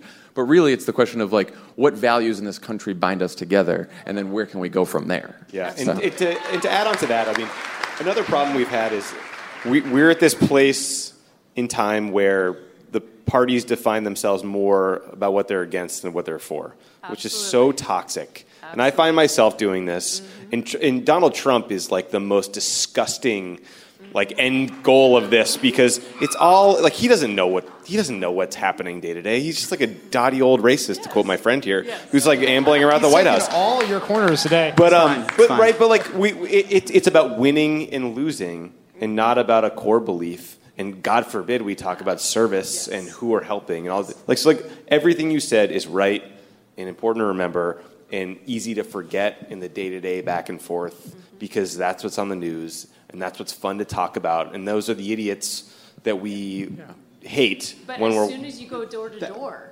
as Oh, soon yeah. as you Yeah, go door totally. to door, You don't hear you the- start to understand that there is no, there is no, I'm a Democrat because that's what Democrats believe, or I'm a Republican. It is literally you have to answer for Yeah, what that absolutely. is. Thank you for your Totally question. Thank you very much. Totally That's right. good. Hi. I want to get a little bit back to sound transit. Um, I have a lot of thoughts on light rail and Washington. Probably everyone in this room was really outraged about all the action in Olympia after voters, voters passed ST3 this year. Um, and I'm wondering if you can help just shed some light on the political nuance and the challenges that we face in Olympia on progressive transportation policies, and also on a larger scale. You know, what are the nexus points? What are the, the commonalities that we can find with rural communities and with uh, conservatives on uh, progressive transportation policy so that when we hear about large infrastructure packages coming out of Washington, that we can be excited that they're going to pay for sidewalks and communities and, and bicycle connections and mass transit that's reliable um, and not in addition to uh, roads and bridges. Governor, I'll take this one. I'm just kidding. I'm just kidding. I'm just kidding. I really, really need you to to take this friends. one. it's really good to have friends, you know. A couple comments. First off, uh, uh, bless the voters who said they have this vision. We are going to build light rail that should have been built 30 years ago from Everett to Tacoma. We're going to do this, okay? It's a big deal. It's a $54 billion project. You can't build it on popcorn and good wishes. You gotta, you got to raise $50 billion to pay for this, but it's the spine of the most rapidly growing metropolitan area in the Western world, probably. We have to do this. So we should make sure whatever happens in Olympia year, this year continues that commitment to get that job done, number one. Number two, I want to tell you the connection between infrastructure and climate change is, is very, very close. That is why I was happy that when we did the largest infrastructure package in our state's history, we also had the largest percentage that went to buses and rail and bicycle and sidewalks and trip reduction. Because the way you reduce carbon is not to waste energy. And the best way to, to not waste energy is to use public transit if it meets your needs. And so we assured that I fought for, and I would have liked to have got more to make sure that we had a higher percentage of green technologies, but I'm glad we, we are at the high water mark. But there's more to do. Look, we got to electrify our transportation grid. We can, 50 years from now, we cannot be building, uh, using fossil fuels significantly in our transportation grid. The planet will not survive if we do that. So we have to fairly rapidly use technologies. Lithium ion batteries are going gangbusters. We're using electric cars now in our state. This is not just a future, it's a present, and Washington State's going to lead the world. And you can tell Jerry Brown, I will prove to him, I have the most electric cars in my fleet in the state of Washington, Don't come not Jerry California. Brown. Don't you come on this stage and come at Jerry Brown with us. All right? We're from California now. We like Jerry Brown. I Big did fa- not predict this many light rail questions, but I love it. I love hot button local issues. This That's is not great. inviting This any reminds me of being in Iowa for a full year, kicking the crap out of Jon Lovett's campaign. I forget who it was. Whatever. Bill my Richardson, candidate, right? my candidate lost, and I got the same job anyway. So whatever. Anyway, we had questioners. That was great. Sorry. Hello. I'm going to take your question from you. I'm sorry. Are you going to run for president? Yes. Yeah. What was that answer? You I thought you were pretty good. I'm focused on the I'm, job. fo- I'm focused on the job. And I want you to know we'll be very aware of tense games, all right? That you're not running, etc. So just just know that we're all on the ball, we're all politically savvy. I have not declared for president in the last 30 minutes. Has that, That's- does that if help? you wanted to, this would Does be a good that place help? to do it. Yeah. And as Uh, a follow up, I'm. That was smart. Yes. Get the second question in. I'm I'm not a voter. I won't be able to be a voter come 2020 because I got my green card in the mail on inauguration day. Thank goodness. Under the wire. just just got in there. What do you have to say to people like me who love this country, who came here, but we can't use our votes? We don't have those. What else can we do? Pack town hall. Well, uh, you are you are you are vested with all the First Amendment rights of anyone else, and that means you have the right to go to electmanka.com. That's three. Okay. It's And you can- unbelievable. Unbelievable. You You're a guest here. You can volunteer. You can volunteer should you so desire. And I'm serious. I mean, you can do virtually everything else that a citizen can do except that one issue. We hope that you will consider citizenship when you can. But but people have fair. Hard to get. You are a hard sell. I mean, come on. I mean, it's a tough time. This is like pardon our appearance, United States. You know, it's like Under construction. There's a, dog, there's a dog holding a broken wire. Do, do, do, do, do, do. Come, come join the parade right now. You don't have to wait, and I'm serious about that. You can do anything that these people in the front row you can do. I hope you will. Thank you. that guy. Thank you so much. Hey guys. Hey there. Uh, yeah. Also a big fan. Um, so I'm a, a third year resident in internal medicine here at the University of Washington. Um, we have uh, 1,500 medical residents just at UW. That's not counting all the other places in Seattle. So there are a lot of young doctors in Seattle, and we're obviously all very, very concerned. Um, and I guess this is sort of a, um, a messaging question. I think one of the issues with healthcare specifically is that you know nobody knew it was so complicated, and um, and you know, and legitimately, how do we you know convey something that's so complicated to our patients, to our friends, and you know, I think some of you look at the people who have effective messaging. You know, we've you guys have talked about Bernie Sanders and Elizabeth Warren, who are like very much on message.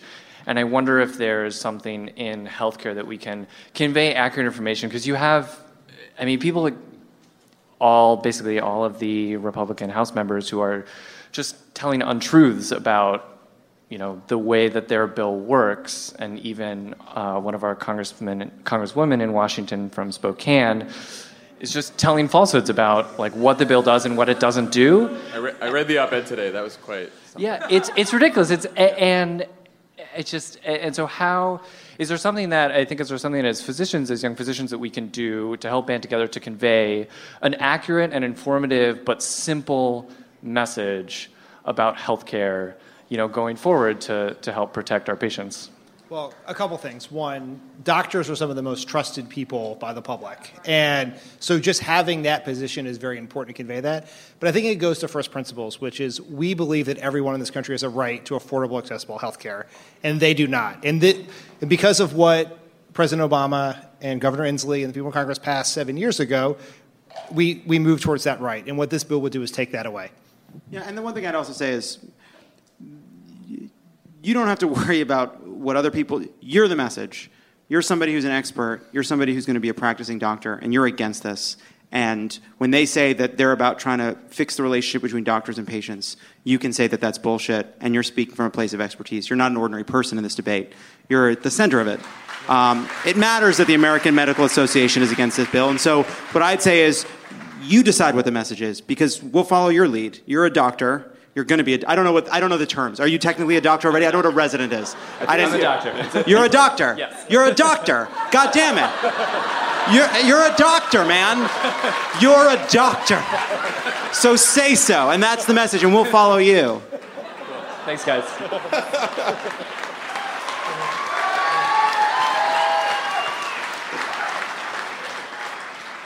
Hi, I've been a, a really big fan uh, ever since you guys were on Bill Simmons' podcast, like way back when, when we were all so hopeful and everything was so much better. but my uh, question is about the media and kind of um, one thing I've noticed lately, and I don't know how, like, how long it's always been like this, but we only cover things kind of in the moment. So, like the healthcare bill, uh, when it got revived, it got covered only kind of focusing on the, the way it would affect pre existing conditions and that was the way the, a lot of mainstream media covered it. And I guess I was wondering, uh, how do we focus kind of on uh, the entire message? Uh, how do we take that? Uh, how do we keep the scope focused on everything that's going on, not just the uh, thing that's happening in that moment? Man, that's tough. Um, no, because eh, look, we've now been in media for a little while ourselves, and um, I would formally criticize the media for doing just that when we put together a podcast outline, we're like, well, what's in the news today? What do we talk about now? But I, I was thinking the same thing the other day because I'm like, we're all talking about the pre-existing conditions stuff because that was the latest amendment, but like the far bigger problem is actually going to be you know the 24 million people that are going to lose their health care which i guess that's old news so we don't talk about that anymore right? Like there's 880 billion dollars being cut from medicaid. Like that's not a huge deal the essential benefits that are being cut, you know, hospitalization. So it isn't. They will never. The news will never have an incentive to um, go backwards and cover the whole story and give you the whole context because it's all in the moment, you know. And so it's sort of up to us to try to. To the extent that Donald Trump is unintentionally intelligent or genius at anything, it's exactly this. he's He pinballs back and forth from massive fuck up to fuck up, and and excuse my language, Governor, it, to mistake and error, and we we I forget the things that that the mistake that came 24 hours ago. Um, I don't know how to fix that problem. I do think like stepping back to first principles and focusing on the fact that you know while we can talk about Upton's amendment that will that it, we're pretending will address pre-existing conditions and the high risk pools, there's a broad like focusing on the broader harm that the bill will cause to all Americans. It will harm. It not, it's not only that 24 million people will lose insurance. It, they will. It could potentially make all of our insurance worse because of what they're doing. Yeah, one other thing, I, I would say one of the most inspiring things has been not just the fact that people have been protesting, but the consequence of that protesting, which has been we were able to wrest the microphone away from Donald Trump and from the Republicans in the House. That that when Republicans, show, when Democrats showed up at town halls and started chanting about this bill, that was a way of saying, "Hey, let's focus on what really matters here." When when you know millions of people showed up after inauguration day, that was about that was about wresting the microphone away and talking about what we cared about. And I think that's a power we still have right now. So can I can I in, try to recruit you here? Um, the days where we ser- that we can kind of let the media do our work are just over. Like you know, the original document says "We the people." We got to think out of it now as "We the media." We're the media. There's 750 people here who are the media. If uh, they go to their pages tonight and write an individual message, there will be 75,000 people who will get a message that they individually write. And by the way, I got to tell you, when you write an individual message, you don't just send them a link to these guys' brilliance, it has an impact. And I just encourage people to become the media. We're the media. We should see that, that ourselves, and we'll move the world. I really do believe that. Also include the link. Well said, Governor. Good question. Hi, Governor. Uh, hi, guys. Big fan. Uh, Jon Favreau, actually, big fan of Iron Man. Thank you. Thank you. I'll take all the credit. So, uh, a week or two ago, uh, Lovett said that the Hillary campaign may be lost because her policies were too well thought out and they looked like they already went through rounds of compromise. And maybe instead, Democrats should run on, run on uh, policies that maybe aren't as realistic but more exciting. So, I guess my, my, my, que- my question is uh, do we really need to do that when we're the party with the better ideas? And can we just run on honest, realistic policies? Yeah. Lovett. Oh yeah, Jon loves this now. uh, here's what I think. I think that Bernie Sanders put out a college proposal that was very expensive, that probably had no chance of passing through Congress, and so it went into the the kind of Democratic apparatus, and what came out was a more affordable, more complicated version. I think the same thing happened on the minimum wage proposal. Uh, now, I think that I actually, you know, when I when I think about what I said, which is that, that that's maybe less realistic, I think that's probably the wrong way to say it. I think what I mean is that we should be more visionary and that we should be more uh, aspirational. Aspirational in our proposals because um, we're in the wilderness. We have lost, and I think that everything that the governor has been talking about about the way forward, I think is really exciting and really optimistic. But I want to be practical about how hard it is to get people to hear us, how little they trust the media right now, how little they can, how, how, how filtered and confusing and noisy everything is. And, and what I saw in 2016 is what cut through that noise. And what I see is a simple, elegant message from someone like Bernie Sanders or Elizabeth Warren or Governor Inslee. And I want to make sure that we figure out how to say that and be that, be, be simple and elegant. And sometimes that may mean that it hasn't, doesn't necessarily pass the CBO test. That's, that's what I was trying to get at. I think the lesson here is the CBO doesn't matter anymore. Yeah. What? Yeah, you brought up the- you brought up Oh, the that's CBO. just chilling. Yeah. Yeah, we're the CBO. You're- we're the CBO now. Donald Trump is president. Things can cost whatever you want. Is that Thank good? you. Feel good about that? Thank you. I think we, I think we saw that one. Hi. Um, after the election, I was kind of trying to focus on the one thing I could do because our brains were all going crazy. Um, and I just kind of kept circling back to right wing media. And it's powerful. It seems ridiculously powerful when you see some of the surveys that come out where Republicans are getting their news almost entirely from Fox News or other small sources like that, and Democrats tend to kind of go all over the place. I was just wondering where you saw crooked media falling into that, and is there any hope of sort of pushing against that? I mean, you see all the stuff that's going on at Fox News right now, and it is it going to make any sort of difference? Is it going to like start crumbling, or is it just going to be this powerful juggernaut forever? Yeah, I mean, look, if it's not Fox, it'll be someone else. It'll be Breitbart or something else. Like I, I think about this all the time. Um, it's it is one of the reasons we started this company. Like I think um, we don't pay enough attention to how much power the right wing media has. Like we think that Trump has somehow hypnotized everyone, and he it's he's just basically repeating stuff he's heard on Fox forever, right? Literally. Literally, that's like all he does. Um, but when you really Yesterday. think, yeah, no, I think that you can't you can't go to battle with propaganda the way they do. Like we, we'll never look. Their job on their side of the, uh, what they're trying to do is to basically burn down a barn. They are trying to say that all your problems, here's who to blame, right? You try to blame someone, you blame someone who doesn't look like you, who doesn't come from where you come from, who isn't like you, right? Like they're all about blame. They're all about burning down the system, right? Our job, what we believe, is that we want to make people believe in progressive government. We want to make people believe that by coming together, we can actually do something better and improve people's lives in a community. That's always going to be a harder job than to just say, that's wrong, that's fucked up, and you should go blame that person for that, right? So we'll never be able to be Fox News and Breitbart and all that stuff. We'll never have that on the left. But what we can have is more media that reaches people where they are and entertains them and doesn't talk to them like they're, you know, doesn't patronize them and actually speaks like normal human beings. And that's what we're trying to do here, right? It's just like have a conversation about politics like you'd have it with your friends and maybe make it funny once in a while, but make it interesting. But like, where the left should never try to copy what Fox and Breitbart and right wing radio are because they lie all the time, you know? And like, we want to be honest and, and our project is to figure out if can we be honest about politics and still reach out to people and get them motivated that's the test so Dan, what do you think about that? Because we were, we, I, I was far below you in the comms office, but like we were, we lurched back and forth on this, right? Like we hated Fox News. We didn't talk to them for months at a time. But then Barack Obama did a Bill O'Reilly Super Bowl interview. Like, do you think they've passed? Are, are they outside the norm and they'll never come back, or like, are we just going to stay in that cycle? I think it's important to understand that Fox is not a conservative news organization. They're a Republican Party arm, right? They, when George Bush was wanted to go to the Iraq War, they were for the Iraq War.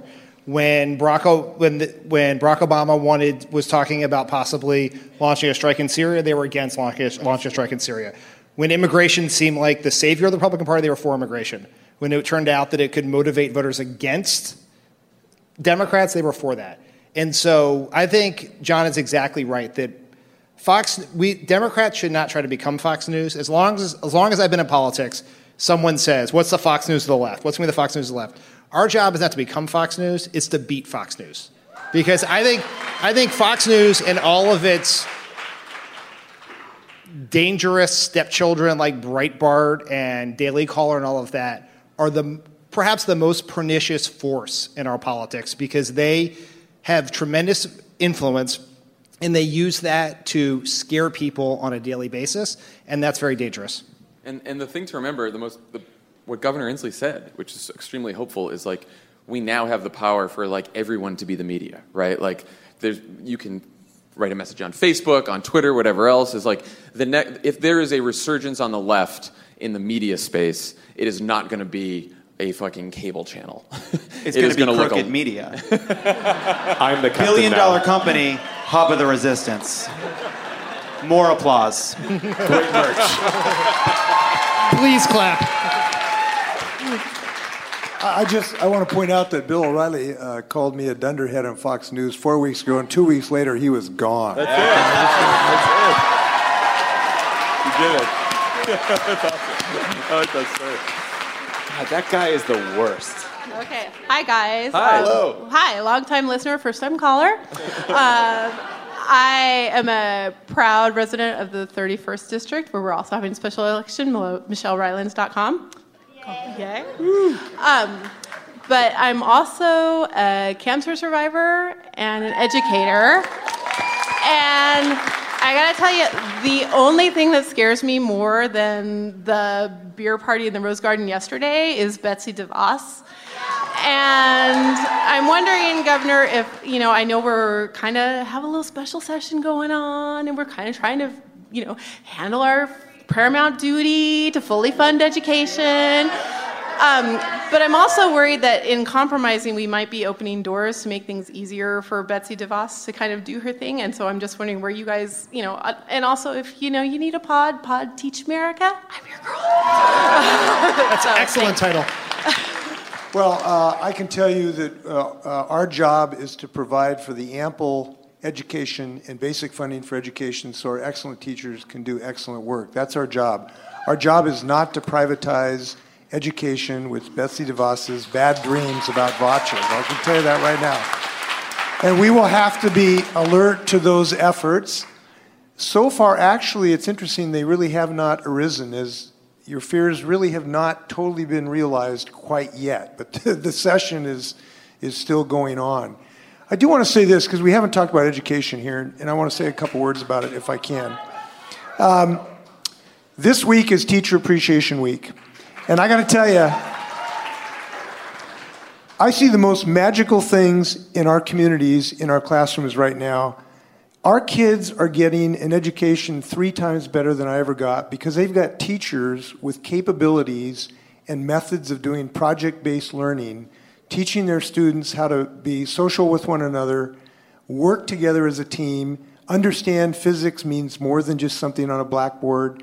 I was at a school the other day uh, where they were design- a high school, junior high school students were doing research with Fred Hutchinson Cancer Research. Uh, that same school, uh, right around the corner, juniors were designing a, an artificial left ventricle for an artificial heart.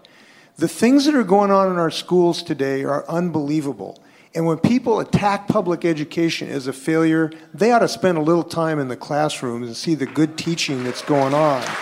We need to we need to we need to just give teachers the resources to do their job. I'm committed to doing that.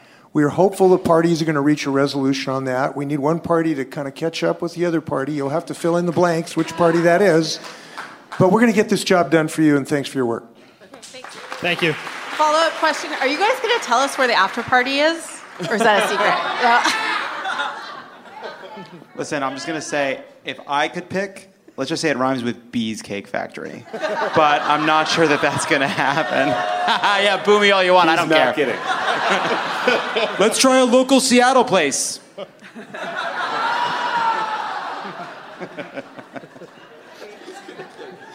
Ridden out on a rail. a light rail. A. Hi, I just wanted to say, first of all, thank you for the work you guys are doing. at least a couple hours out of every week where I am laughing instead of feeling like I might possibly go completely out of my mind with rage. Um, but uh, uh, one of the things you brought up in the pod not long ago um, that I that really caught my attention was the notion of uh, not trying to look in the rearview mirror anymore at what happened in 2016, but rather look forward and have a conversation about um, you know how how to frame what we're talking about here, which is that the policy discussion is all very interesting, but we're, we've been losing this conversation for 30 years because it's not a values based conversation. And um, I came across a mention about the work that George Lakoff has been doing, and I know you're acquainted with his work um, down at Berkeley and uh, his book, like. Um, Talk so- like an elephant. Thank you. Yeah, about the elephant.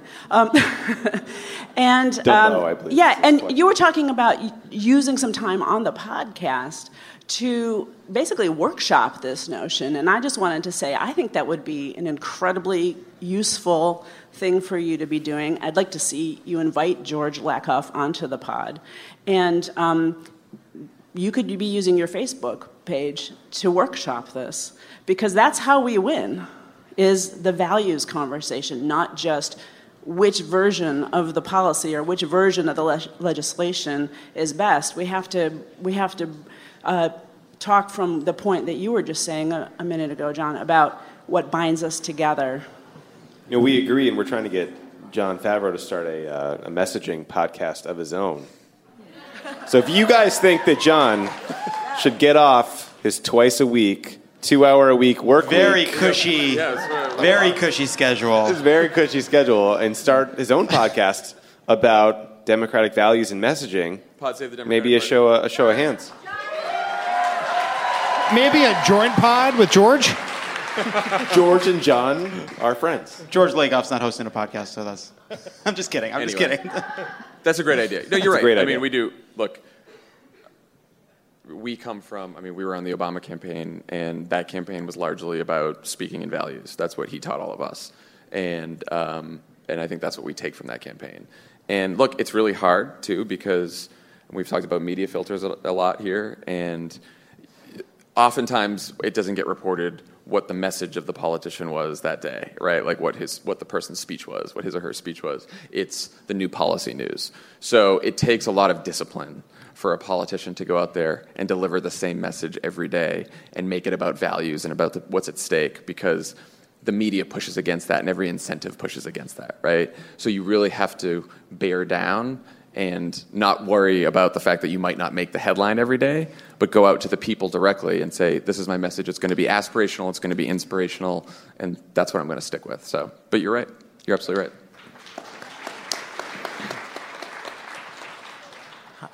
Hi, uh, thank you guys for coming here. Um, I, like many voters in 2016, had the concern that Hillary Clinton was uh, starting a uh, terrorist group in the Middle East. Uh, and so I Googled, did Hillary Clinton found ISIS? Yes. And uh, the top Google result was a Breitbart article that said, um, did Hillary Clinton found ISIS? Indisputable fact check says yes. That is true. And I. No, hold on. The, the link was actually there. I'm not saying that the story is true. I saw that. I really did see that link. Um, and we all, uh, like, you know, I was, I was shocked. I hope you guys are shocked as well, and we're, we're all laughing at it. But do you guys really understand that millions of people think that?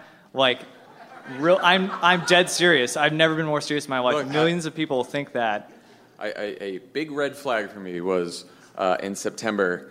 Went to a wedding in Cincinnati, where my fiance is from, and um, someone who had you know babysat them when she was a child came up to me and she's like, "Oh, you're the one who worked for Obama." I'm like, "Yeah." She goes, "Well, I'm trying to figure this out. Um, I'm, I'm deciding between Hillary and Trump. I want to vote for Hillary. I'm just I'm worried about the fact that she killed all those people."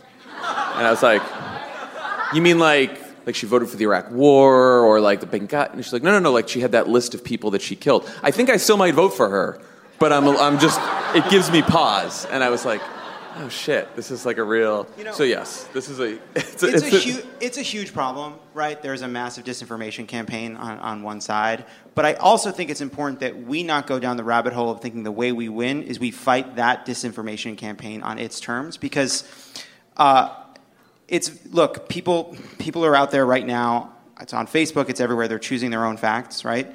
We do it ourselves and, and but not to the same extent but the, the right has a whole apparatus designed to deliver facts that satisfy their their basis biases. Um, i think that's why it comes back to a values conversation because it's it's a lot easier to fight somebody's set of facts than it is to fight somebody's set of values, right?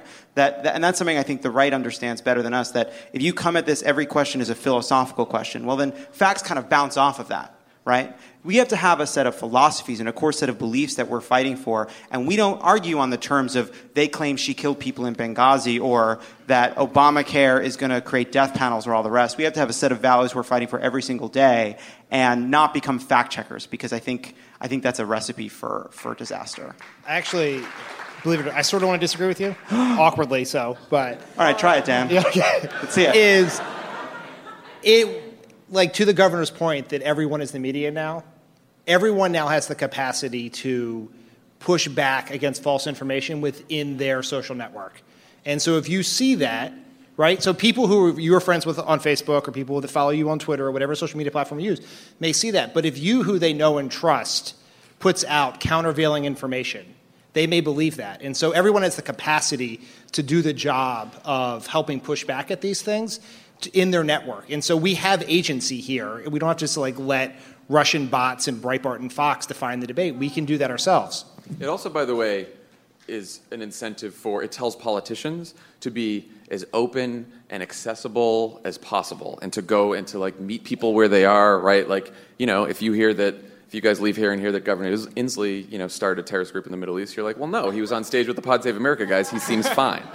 Um, but like, I, do, I mean, Obama always used to say that. He was like, I, you know, when I first started out, I had this crazy name, Barack Hussein Obama, but then I'd go meet every single person in Iowa, and they would meet me and they'd be like, well, you're not the caricature that we see of you on Fox News. Right? You're, you're this person that I met somewhere. So it tells politicians to like not hide, to give press conferences, to be accessible, to go to other parts of the state, to go to rural counties, to go to places where they don't usually get votes, and to show people who you really are. Because when they meet you in person, it's much different than the caricature that you are on social media or Fox. So I Yeah, think- that's that's great. Like Barack Obama is a perfect example of this. There's a pretty big propaganda campaign to paint him out as a lot of things, but he won two elections with a majority, which is more than our current president got, isn't it? So, and I think that speaks to what Dan was saying. I don't disagree with Dan. We all have to push back, but at the same time, Barack Obama didn't spend every day saying, "I'm not a Muslim." He didn't spend every day saying, "I'm not a terrorist." He didn't say every day saying, "I'm not a socialist." It's like a He- third of the days. Yeah, every other day, every other day, right? Uh, like the sprinklers. But um, so we can push back as citizens, but I think as a party, as a as people trying to win campaigns, we got to argue for our values. We got to show people who we are, not fight back every day against some specious claim. So why? So why in every speech that you guys ever wrote that Barack Obama gave while he was president in Seattle did you have a line trash talking me about basketball? Why? I don't understand that. That was what was it? What was that about? Governor, that was ad libbed. That was ad That lib. That was from the heart. Right. It was You've met inshallah, him, right? and then something com- about You see how com- you know how competitive he is, right? Yeah, man. She really shouldn't have started ISIS, though. That was a big mistake. Honestly, I think I think Hillary Clinton starting Not funny. ISIS cost her Wisconsin. That cost her in the swing states. It played well in Philly. I'm just kidding. Hey, friend of the pod. Hi, guys. Uh, so I have a 16-part question. Uh, part 1A is no, it's Oh. one part. Um, so a typical move of political punditry is referring to elections as job interviews. And uh, when elections come around, we hear from congressmen and senators, governors, occasionally brain surgeons. Uh, but we don't often hear from staffers, from people who shape policy behind the scenes. Do you guys think that um, speechwriters, communications directors would make really good candidates? And will we see you or any of your coworkers run next year? Okay, I don't, I don't know why I have to keep saying this. Very focused on the podcast right now. Right now, I am very focused on being a media mogul. Uh, once I get that out of my system and build a massive conglomerate, uh, then I will be running for office. But but I'm not one of these people. I'm not a Governor Inslee type who avoids the question. Uh, uh, I'm the kind of person who's, who shoots from the hip, you know, come what may. Uh, still nothing from him. He still, look at him. Look at that. That's discipline. I respect it. I want you to know that we're not going to make you answer this question today, Governor, but I'm running a March Madness in my mind in 2020. I'm focused on 2018, but in my mind, I'm building, I'm building a grid, and I'm, I'm thinking about what seed you're going to be. And it's And that's, great. that's the most sports talk he's ever. And I'm just saying, right now, right now, it's, it's a good seed. All right, if you're trying to build the media empire, where can we get more merch? Working on it. We're Working on it. We're gonna put your, on so don't worry about that. All right. Let's just say that there's a website being built and a store at that website. Hashtag, Hashtag make your next Squarespace. move. with Make your next Squarespace. move. A better way to code. Hi. Hi guys, um, straight shooter and friend of all pods. Um, awesome. Favreau, Lovett, 2024. So I don't know about that order. I don't know about the order. oh, I like you a lot. So let's talk about that later. Keep going. Ask your Um, ask her whatever question. So, since I'm the second to last person in this line, I would like to ask a little bit of a softball question just to make me and everybody in this Seattle, Washington area feel better. Um, what was your favorite part about working for Obama?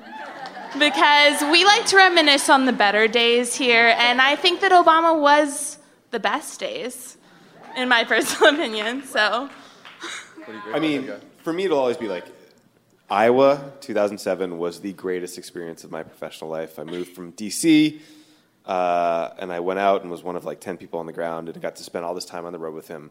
And in a weird way, one of the best moments I had was one of the shittiest I had professionally. The the Des Moines Register hold you hostage. You will learn this soon, sir. Um,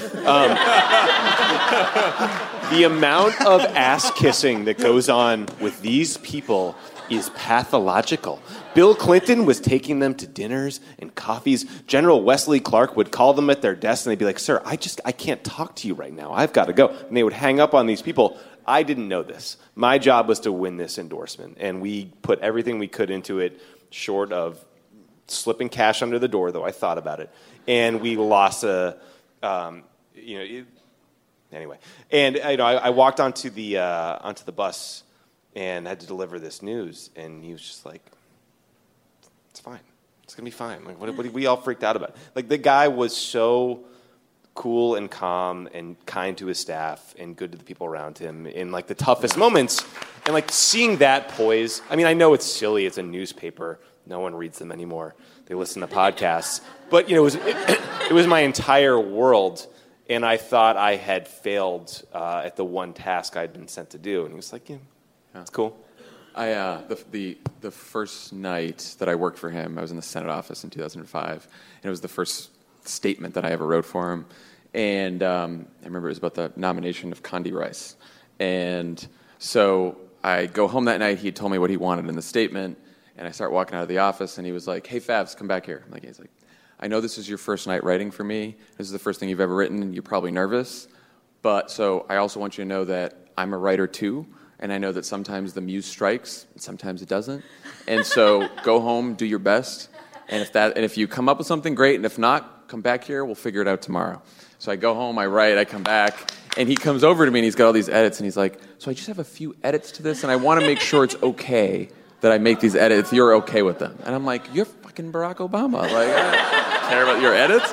Um, but like that's how he was. That's how he was to work for for eight years. It's like that. That matters. So. I think that, I mean that is exactly right. Is that we worked for him for you know onwards of ten years, or knew him for ten years, and he is as good a guy as you think and hope he would be. He never, never in that time like he would get mad at us, like we would do things that would annoy him, eh, but he would s- never disappointed us one single time the whole time we were there. Yeah, good guy. guys. Last question. Okay, I'm really short. Um, okay, I'm, I love you guys. I'm really nervous, um, and but I have a question for Governor Inslee. I'm more nervous than you are, believe me, I tell you. Is it about transportation? Light rail. No. 2020 or light rail? So I became a U.S. citizen last year. Um, so I was not able to vote for you. Um, I am a teacher, and I'm also a sexual assault survivor. And um,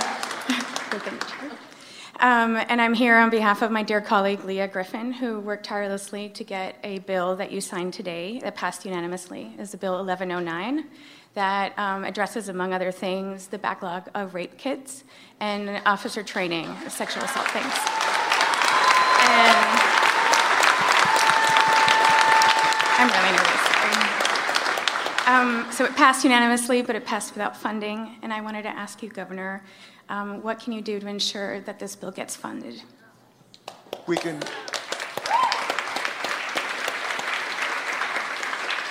First off, thanks for speaking up and speaking out. Today we signed about six bills that were meant to protect uh, sexual assault victims and end this scourge of human trafficking. There are 500 kids being trafficked in King County uh, as we speak. And so this truly is a scourge, and we had a bipartisan success in this suite uh, of bills.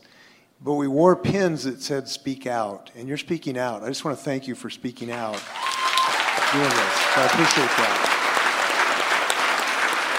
Now, as for what we can do, this is a suite of bills. We did things which extended uh, uh, no contact orders for longer periods of time.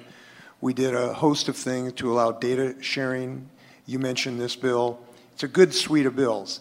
Um, what we can do is to get a budget that will solve the educational crisis for the McCleary decision without gutting the other services of the state government. Now, it will not surprise you that the Republican Party are more interested in gouging services for people with mental health issues, reducing protection for homelessness, not funding our Western State Hospital, not funding uh, people who do children protective services. And what their budget has done is to essentially take about $2 billion out of the, the system that provides basic services to us frequently the least amongst us and the most challenged, both mentally and, and, and economically, and use that money to try to satisfy the, their obligation to fund schools. That is totally unacceptable to us.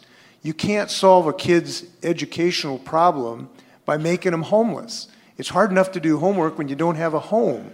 So we have to stop them. We have to stop them from their, their uh, avoiding their constitutional duty by not fully financing education in a way that, frankly, is going to take some additional revenues. And what they've proposed is what they have proposed on how to fund schools is to do two things. One, take money out of services like this suite of information or this suite of uh, resources that would help sexual assault victims. And two, just take increased taxes for people who are in blue districts and give tax cuts to those in red districts. They have proposed increasing property taxes for people in King County by hundreds, sometimes over $1,000 for those on fixed income. So what I will do is continue what I'm trying to do is to forge a bipartisan budget that will take care of the least amongst us. And you want to talk about morality? I think it's a moral issue to take care of sexual assault victims. We're going to do everything we can to do that. So thank you. Thank you. Thank you, everyone. Thank you, Governor Inslee, for joining Thank us you. tonight. Thank this you. great. Thank you, guys. We'll see you again soon.